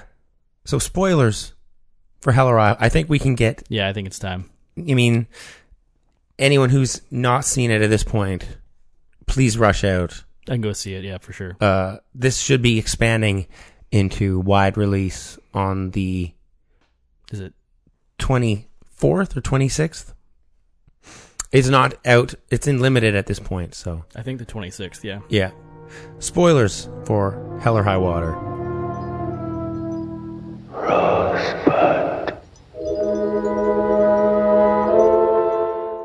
Okay, so the the brilliance of robbing the, the, the bank that is foreclosing on your own home, like it's you could argue that it isn't even morally wrong. No, and they set they set it up so well, talking about in the one scene with is it a lawyer the lawyer that they're dealing with? Yeah. Um, I mean, this movie makes bankers look so bad, eh? Like like evil. while talking about and they're not they're not far off these days. Like most of the economic problems in the world are because of banks. It's true. Um, yeah, how, how he just says, you know what, the bank loaned, in, and this is in the trailers too. The bank loaned your mama just enough to keep her poor, so that they could take her land from her. You know, when she passed away. Hmm. And that is that's not right at all. Like that's not what you do as a community. So having them rob these banks to pay them back is such poetic justice. Like it's priceless. It, it, it's. I'm surprised this doesn't happen more often. Like you, you know, you, you owe a bunch of money to a bank, so the way to get out of it is to just rob them. Well, it was super risky.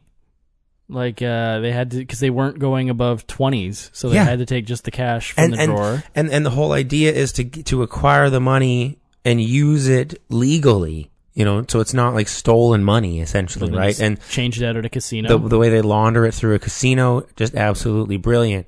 And then you you get to pay off your loan on the level, right? yeah, Um, just a brilliant scene with Chris Pine demand at, at the uh, towards the end of the, with the with the money. with, with, with and he's giving the banker all the instructions like here's the lawyer you need to call uh i want to watch you fax it he's like well it takes a while to prepare it it's like no i'm not leaving It's like it's this is the end of the week. We're doing this now. yeah, yeah like you're not there's We're no more a, excuses Yeah, we're on a time limit here, asshole. it's a, it, it like i said it makes bankers look absolutely terrible um west texas is fucking insane i'll just say that all this uh there's so many things I love about this film and one of them is it kind of shows you know the whole argument gun proponents are like, well, you know, if everyone has a gun, then none of this shit will happen and people can defend themselves. Yeah, well, guess what? One of the banks that are robbed,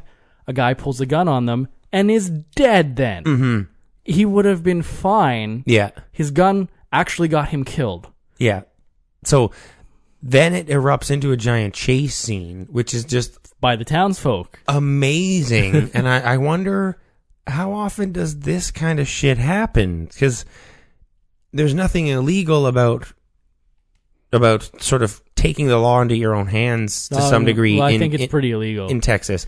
Well, Like, um, that's why uh, when Jeff Bridges finally got there, he was telling him just to back the fuck off. yeah, yeah. There's a great like, he's, the guys, can I shoot? He's like, no, Yeah, no, you can't shoot him. right? That He's not. be- he's not trespassing on your property. Like, you can't just go and shoot Yeah, somebody. yeah, unless you're a law enforcement officer. Um, but But yeah, even then- and, and and and the part right near the beginning where one of the uh, West Texan citizens rolls up in his pickup truck and says, you know, well, what some someone robbed the bank? You know, it's, oh, you know, if it were up to me, I would have them hanging from a, you know, lynched from a tree branch by sundown. yeah, And then Jeff Bridges, well, that would be a problem for nobody ex- Except you. Except for you. Not if you can't find the tree branch. yeah. like, So, you know, you can't, like, everyone in Texas is, uh, West Texas here established to be these, you know, vigilantes. street, you know, basically out for street justice. Like, anyone and everyone carries a gun, you know, they walk around the office with just a holster. hmm Like, this, you know, this is truly the Wild West in 2016. Leads to actually one of one of the funniest scenes in the film where they're robbing the bank and the old man's in it. Uh, Sir, do you have a gun? You goddamn right, I do. Yeah. Chris Pine takes the gun and just puts it on the counter beside. him. Yeah. It's like, uh, How long have you lived in Texas? What's going on here? yeah, there, that's a bit strange. You would imagine that these guys would know what state they're in and Well, robbing you banks think, in. You think he'd at least take the bullets out of the gun before putting it down? Like it's just a revolver. just open up, out they go. Hey, but yeah, whatever. It was funny. Um, what did you think of you know Katy Mixon? She's from Eastbound and Down. As the uh, She's the waitress. Waitress. So, what did you think of the tip scene? Did you buy that that would be how? Because to me, none of that makes sense in, in terms of why we're supposed to feel sympathy for her. You know, oh, she got this giant tip, but it has to be taken away as evidence. Like, I understand that that would be terrible because you've got this bunch of money that is important to you. But I would like any reasonable person at that point would go, well, if I withhold this money, then I'm implicated in a crime. So I, I like, you would re- like, you would understand that if you don't hand over evidence, it's, it's worth probably way more than just the $200. Cause now you're in legal trouble probably, right? Yeah, but as she was selling it, and as can be seen with the environment around all of the locations of this film, everybody is poor. So she, like, she eventually gave it to him. I assume they leaned on her, saying, you know, this. We see that off screen, I guess, Yeah. don't we? But the fact that she doesn't want to give it up right away, saying, no, you can't. Like, it's not evidence until you know that, like, until you look, you have them or whatever, right? Like, they, they don't even have the bank robbers yet. They just want to take the money for when it will be evidence. And she's like, "No, this is my two hundred bucks. I need to feed my kids." Like you asshole. yeah, yeah. Um, and I love how that comes back to bite them in the end, because she won't, like, she didn't pick out any of the suspects in a lineup or or any pictures. Yeah. because they took her money. Yeah, so she could have. Yeah, Like to me, then I would think the cops would go back and say, "Okay, well, you knowingly withheld knowledge." Like, but they can't prove that, right? yeah, Because there's not true. there, there was not no It's true. other evidence. So Um, so yeah, the, like the burst of violence towards the end, as you were saying in that in that bank heist, where that uh, one dude gets killed. two. Two two dudes, yeah. One one guy gets shot up, one of the security guards, and the other guy just gets his head just completely blown. Those sequences uh, were genuinely shocking to me. Yeah. because we spent the whole movie sort of doing these bank heists with a few kind of bullets shot here and there, and it's been a bit. It's it's been a fun romp so far and then Uh, shit gets real. and shit gets real extremely fast and we realize like oh no this th- they're they're they're pulling these bank heists probably in the worst state in America. You know this is probably the worst place in America that you could be doing Yep. i- the, these crimes. Like you know you are in the spider's web I guess at this stage. Um And it's interesting because the only reason they get away from the townsfolk that are waving their pitchforks, in this case, you know, revolvers at them and chasing them, is because Ben Foster has an automatic rifle. exactly That Chris Pine was like, why the hell do you even need this? it's Breaking Bad kind of moment, right? Yeah. With the the M60. Yeah, it, it's the only way to fight off a West Texan is with an assault rifle because they're gonna, you know, I mean, they're gonna have all of the, you know, semi-automatic Yeah. or just handgun weapons. But if you have if you have a fully automatic assault rifle, That shit will stop you. it's an amazing scene where they all pile up on the highway, and you really think that maybe some shit's gonna go down because They're setting up at a position to shoot these In robbers. the hail of bullets that has been raining down upon their pickup after they leave that final bank heist, like you know that someone's hit, hmm right? Where Chris Pine has taken one in the stomach here, you know that someone's been hit just by how many bullets have gone in.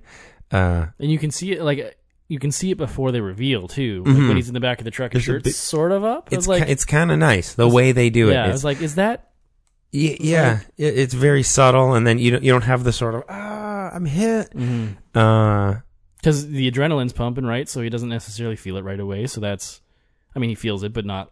It's it's good. painful. I mean, it's good. It's it's in a scene where it, your your brain would go, oh, he he would have got shot, you know. It, but then you think, oh, he did. You know, they just Yeah. it's such it's everything happens so quickly, like it would in real life. Um, there's a brilliant scene, absolutely fucking brilliant, where Chris Pine with his bleeding uh, Abdomen. gut, trying to get through a ride stop, like a check Oh yeah. checkpoint with the cops. Absolutely amazing. I, I, how did your theater react to that scene and sort of how it resolved itself? Everyone, uh, I think I heard a collective just afterwards because it was tense and there was very little dialogue there. It was just him sitting in a car. Mhm. Cops nodding at each other. You don't Yeah, know yeah. what the nod means. Does that mean we got him, or does that mean this guy's free to go? Yeah. And then he sort of just holds the card up. Have a nice day, sir. And then then the car sputters briefly. Yeah, you're like, oh shit, no. There And was a, there was some there was some nervous laughter when that happened in my theater. It was It was brilliant. like, oh, and it's it, it, it, it's I don't know if it was an intentional part of the take or like or I if don't that old car that they had was. I I just I don't know what the the director and editor and in, are intending at that moment. Are they intending for the audience to be worried that the car won't start? I think so. And if it does, then what? Does that mean he has to get out of the car and Yeah, then be- reveal that because he's if the car doesn't start, they're gonna try and help him, and they're gonna start seeing all sorts of shit all in the shit, car? Yeah, okay. Because he's got a lot of blood on his shirt that he's hiding pretty well, just definitely sitting there. Definitely. I just I don't uh, it it doesn't linger long enough for it to be drawn out as a dramatic moment and it's not short enough for it just to be like and the car like it's it's just long enough for you to get Yeah, I- stressed about it. I think it might have been a bit of a happy accident with the car, and they're just like, let's leave that in, because you're right. If it was just a, like, if it turned over only like a couple of times, and the police guy actually came up and said, Mhm. "Do you need some?" help?" and then it went or something, then you're like, okay, Yeah. whew. But the fact that it just took a little longer and no It's one good. really reacted, It's it's perfect. It feels real, Yeah. right? It feels like a moment. Yeah. Um I really really felt sad when Alfredo takes one in the eye. Oh, shit. And when Ben Foster just climbs up on a ridge and just starts sniping, we know this is done, right? He's he's essentially going like Dallas, you know, sniper in the tower. oh, he knows he's going on a blaze of glory. It's just a shame that that's where it, where it all led to. However, Ben Foster took the hero steps to basically detach Chris Pine altogether from any responsibility or implication in the crime. And he did that like I loved that about his character because we get the little pieces throughout the film where he killed their dad, right? And he went to jail for aggravated assault, which we don't get a lot of details about, but it seems like it might have been on somebody else's behalf. So he, he he's a crazy loose cannon guy, but he's very protective of his family and people he cares about. So he goes out and comes up with this secondary plan that he doesn't tell his little brother about at all, in which he is going to take all of the heat for it, mm-hmm. knowing that it's probably going to end really badly, just so Chris Pine can get away with it. Like, so he's he's a really noble character, real like when it comes down to it. So yeah, it's, yeah, like sacrificing himself in a truly noble way. e- except it's cheapened a little because he's actually shooting the other guys. That's Um, that. That's where it becomes a bit intense. Where he he's like Alfredo. But I think he know he doesn't want to be caught, so he's got to be doing. I don't think he meant to shoot, actually kill him, because he doesn't Okay. shoot. He doesn't actually shoot anybody else. It might have just been a unfortunate shot. I think You think so? I, I thought he was really aiming at. it could, it could be, but I mean, he could have hit a bunch of other people there as well. Like throughout, Yeah. he only from all of his shooting, he only hits one person. So maybe he's just not a very good shot. Um, it's, yeah, I think you could read it either way, honestly. I mean, but it, it really, it really, really turns the movie onto a, you know like up to another level in such a perfect way where you've you you realize as soon as Alfredo takes a bullet in the head Alberto. Al, yeah, I keep fucking this whole thing up. As soon as Alberto takes that bullet and then it's just, you know, his brains are all over the ground. Like it's, he's completely done. Yeah. And Jeff Bridges begins to break down, like legitimately. Uh, and then we realize what all that was for, right? We, we now realize, I mean, it, it's, it's strange now that he's dead that we realize what all that character development was leading to. Um, To give this moment such weight. exactly. Uh, which is what films don't do anymore. No, That's why this no, they never so do. Good. And and it's amazing that the sort of there's more weight, almost in a way, to that relationship than to the, the the between the brothers. Almost right. You you you you get more weight than when than when Toby takes it in the head it's true. because Um, you, you know Tanner finds out just sort of through a newscast. He's sitting in a bar and he overhears that his brother has been killed in the shootout. Uh, so there's a little less catharsis from that death. The, the, the, you know their their goodbye is a little less concrete. They don't know. You know when they're when they're saying their goodbyes to each other, they don't necessarily know what the outcome's going to be. Well, I get the sense that Ben Foster, so uh, Tanner, he knows what's going to Mm-hmm. happen, whereas Chris Pine's not quite sure because it wasn't part of the plan, right? Like this is deviating from what he wanted. Yeah. Uh, so you do see like Tanner being uncharacteristically loving, I guess. Like just the the the shot where he's just staring at him over the top of his sunglasses, just like looking at his brother and just Yeah. like like you know that I love you or whatever. That was pretty good. Like so he's saying goodbye and Chris Pine's just like, "Yeah, yeah, yeah, I know, man." And he's not necessarily saying goodbye. So it's it, it's very interesting seeing the two sides of that exchange. And then you see Chris Pine in the uh, casino later realizing that uh, it was What that goodbye that- meant. Yeah, Yeah. Okay. I mean that makes that makes sense.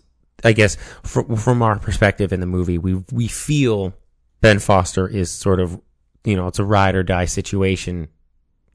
he even looks at like he doesn't try to move. He see maybe it's just he, doesn't have time to react, but he sees for a good couple of seconds Jeff Bridges aiming the rifle right at him. Oh yeah. Oh he's yeah. just like no, there's that little glint, that little sniper elite. yeah, and he sees it, and he he might just not register right away because it is pretty quick. But it's almost like he know he knows that he's gonna die, so he's just like, oh, bam, Yeah, shot. I mean, head. it's sort of like if you're sniping cops from a ridge, you you, You know gotta it's gonna end. you know you're probably gonna get sniped. yeah. right? Uh,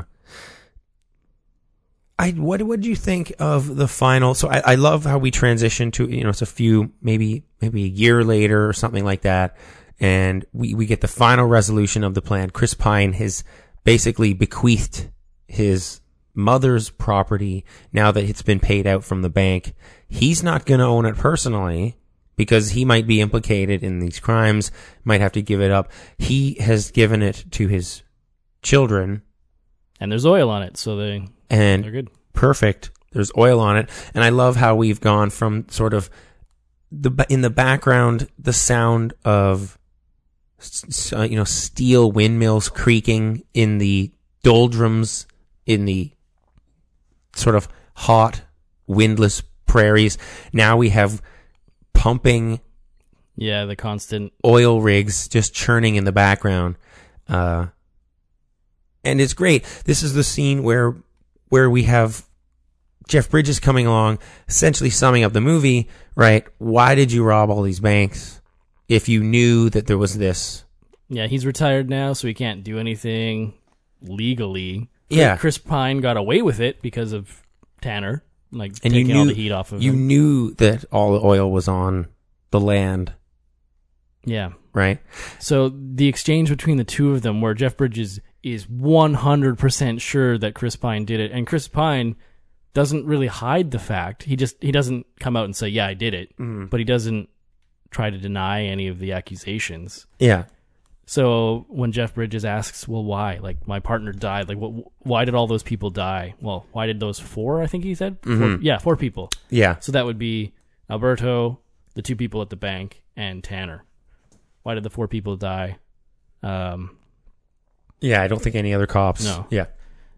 like why did they have to die for this? And so just the straight, the speech about how his family's always been poor, and he's like, I've I've been poor my whole life, and now my kids aren't going to be. And it's just basically, hey, I did it for my kids. I don't care what you think. Yeah. Yeah, I don't even live here anymore. it it does take a lot of the responsibility off of Chris Pine's shoulders. But then we do sort of we are left with a bit of an ambiguous ending.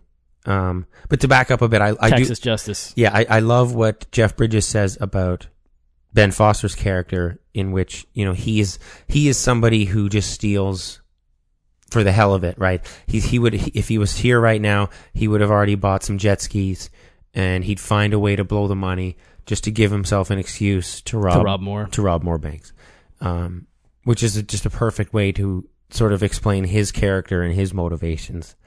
Uh, and it's it, then you sort of realize, oh, Chris Pine essentially used his brother in a way to make his you know his children's lives the best they can be right he knew that his brother could had the balls and the skills to pull off these bank heists Yeah, I don't know about used, so because Tanner knew exactly what he was saying yes to. Mhm. So I guess you could say used, but I mean it wasn't a secret that what like what Tanner was going to be doing for Toby.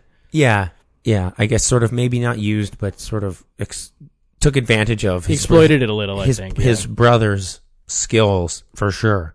Um and i wish the denouement ended a little earlier. I didn't i didn't really like I, I would have rather Chris Pine and Jeff Bridges have that standoff where they're sort of just squaring off in the front yard.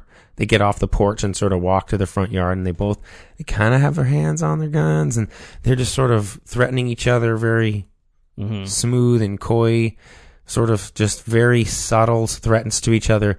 I would have just loved the movie to have ended on them just sort of staring at each other. We don't know. We know maybe they'll meet at a later date. Did somebody pull their gun right there? We don't know. Instead, we do have sort of a, a, a classic Western pull back, you know, road car driving off into the distance. And then we can, you know, see the sunset, camera down, pens down, Beautiful shot. Pull- cranes down. pull down into the nice golden grass. fields. Yeah, it's a nice shot. I don't know why we had to have that. I, I, for the credits, so because the credits roll over that entire shot. it's nice. It's it's nice. It's it's classy and old school. Um, I just I don't like when you have It a, did go a little long. a road. Yeah, it does feel like it's just let's end it a little more abrupt. And I just not a fan of a road going off to the horizon with a car or something going down. Just thousands of movies end that way. We can do better. Um, I like this movie more than Sicario, Yeah, me too. right? And that's saying something. That's saying quite a bit. Mm-hmm. It's a shame not that David Mackenzie really he did a great job here with the sort of time and place. Directing was fantastic. The script is the strong selling point here, and uh, the acting, obviously. Uh, but imagine if we had Denis Villeneuve or Roger Deakins behind something like this. So it's it's saying something how good this movie is to say that it's better than Oh yeah. Sicario. Pretty amazing. Um, I just, I'm putting this at a nine out of ten, Ooh, if you can believe it. it's pretty high for you. It is. It's really high for me. Uh, I'm putting it that high because it, it's sort of the same reason why it has a 99 or 98 on Rotten Tomatoes. Like, why I can't give this, giving this an eight and a half for, feels just ingenuous. This is pretty close to a perfect movie. I can't find, I cannot find virtually any flaws aside from what we just said there with the ending dragging out maybe two or three minutes too long. Maybe not even that A minute. a minute long. Yeah. Exactly. Yeah. Per, like as close to a perfect movie as you can get, especially in 2016, man. Yeah, and I fully agree with you. Unfortunately, we can't have some discussion about how I think this movie's a piece of shit. Fuck. There's no, there's no way. There's not a chance. I dare somebody to find legitimate com- reasons that this movie is not good and send them to us. Yeah. Um, Verticalviewing at gmail.com. It, it might not be your bag of bag of chips. You might not like westerns or bank robbery movies or, you know, sort of which is fine. You might rate it a little lower, but then it's not a would just- bad it's, not, a bad movie. You cannot You say just- this is bad. Yeah, right? no, uh, I'm giving it a nine and a half. Ooh. because you're right. I other than the end that goes on slightly too long, I can't think of a single complaint about this movie. Everything Yeah. just blew me away. It came out of nowhere. I love this thing. It is definitely my top film of the year so far. It is, eh? Yeah. It's it's doing it for you even more than Swiss Army Man. Uh, well, I don't think Swiss Army Man was my top. It's up there. It's probably in my top three. Zootopia, actually, surprisingly, is in my top three as well. So It, it feels good, folks, to get this thing coming out of nowhere and to top off a terrible summer that just I like. I feel like there's there's still shit caked in my mouth from eat like this. We ate dog shit all summer, man. I think we're having a strong finish. Like Kubo, uh, which Yeah. we'll review next week. Unfortunately, I won't be around for that, but I- I'll still check it out. yeah. You, leave us a voicemail next week. I'm. I mean, as the critics are really, getting really strong good on that one. So Yeah. Um. But we're heading into a shitty September with not a lot of good stuff in there. So So we had a shitty summer that started. I mean, even if you didn't really enjoy Civil War, I, I thought that kicked off the summer pretty well. I was like, all right, this is going well. And then what the fuck? And now we end on a pretty strong. what note. a So, stunner, right? yeah. Yeah. So Hell, or- Swiss Army Man was in there too. Yeah, yeah, yeah. Uh, Hell or High Water is a masterpiece. It is spectacular. This will be high on our top 10 lists Oh, I guarantee. still by it. the end of the year. Everyone should go see it. It is in limited release right now. It is expanding on the 26th of August. Yeah, look it up. I'm pretty sure in Vancouver It- proper, it's Fifth Ave cin- cinemas. But Yeah, it'll, it'll expand into a lot more cinemas this coming Friday. And I'm sure it will be on Blu-ray and VOD not too long after. probably not. you know, it doesn't usually take long for these to get out there. This is a movie that should be making hundreds of millions of dollars. It's Like it's just not the type to do it. But I know. uh, yeah, everybody, please rush out to see Hell or High Water. Unbelievable. As do yourself a favor. yes, Yeah. as Mike said, next week we are reviewing Kubo and the Two Strings. Super excited for this. Um, It looks pretty great. we are excited to have Diana Bang on the show. Hopefully, friend of the show, uh, star of the interview with Seth Rogen and James Franco. Uh, she was on our Revenant, Revenant. Yeah. Revenant review back in January. This has been quite a while since we've had her. No, she was down in L.A. show. for a while, Yeah. Um, which I'm sure we'll hear more about. this should be fun. Where can we find you on the internet? I'm at Michael R. Lynd on Twitter, Mhm. and I'm Miguel Lynd on Instagram. That's it. Okay. I am uh, on Twitter at vertical viewing. No, that's not where I at Scott Willson BC. That's with two L's. The whole show, you can check us out. It is at vertical viewing on Twitter. Vertical viewing at gmail.com. Let us know what you think of Hell or High Water if you agree or disagree with our takes. Yes, and that was le- legitimate dare. I dare you to come up with things that are wrong. that are wrong with this movie, please. Um, willing to hear them. yeah, for for, sure. sure. right? Verticalviewing at gmail.com. Verticalviewing.com is where you want to go if you want to donate to the show. Uh, we appreciate anything you can do. Bitcoin, Dogecoin's coming soon. Right now it's PayPal. Pennies. Yeah. Anything you can do, it helps us offset uh, the cost of seeing movies, putting on the show, renting out a slice of the internet, and then delivering it into your ear holes every weekend uh, for free. Comes at you for free. we usually post Monday mornings. Isn't that That's generally typical. Yeah, seven a.m. Pacific usually. Um, yeah. Go to iTunes. You're Do gonna it. leave us your ice cream cake recipes. Yes. Fuck I yeah. so badly want an ice cream cake recipe. Yeah, I don't I don't know how it's done, especially when you make those cool little like lines on the outside and it seems crazy to me. I assume they take a little Zamboni and just. Yeah, cake zamboni. Yep. Yeah. Of course. Why wouldn't you do that? I I mean, for sure. iTunes. Leave us a 5-star rating and review. Your cake recipes are welcome. Uh any final thoughts, Mike? I. I yeah no really I'm just blown away by this film. Mhm. And it feels really good. Everyone is to, so good in it. to finally get something that's genuinely of quality.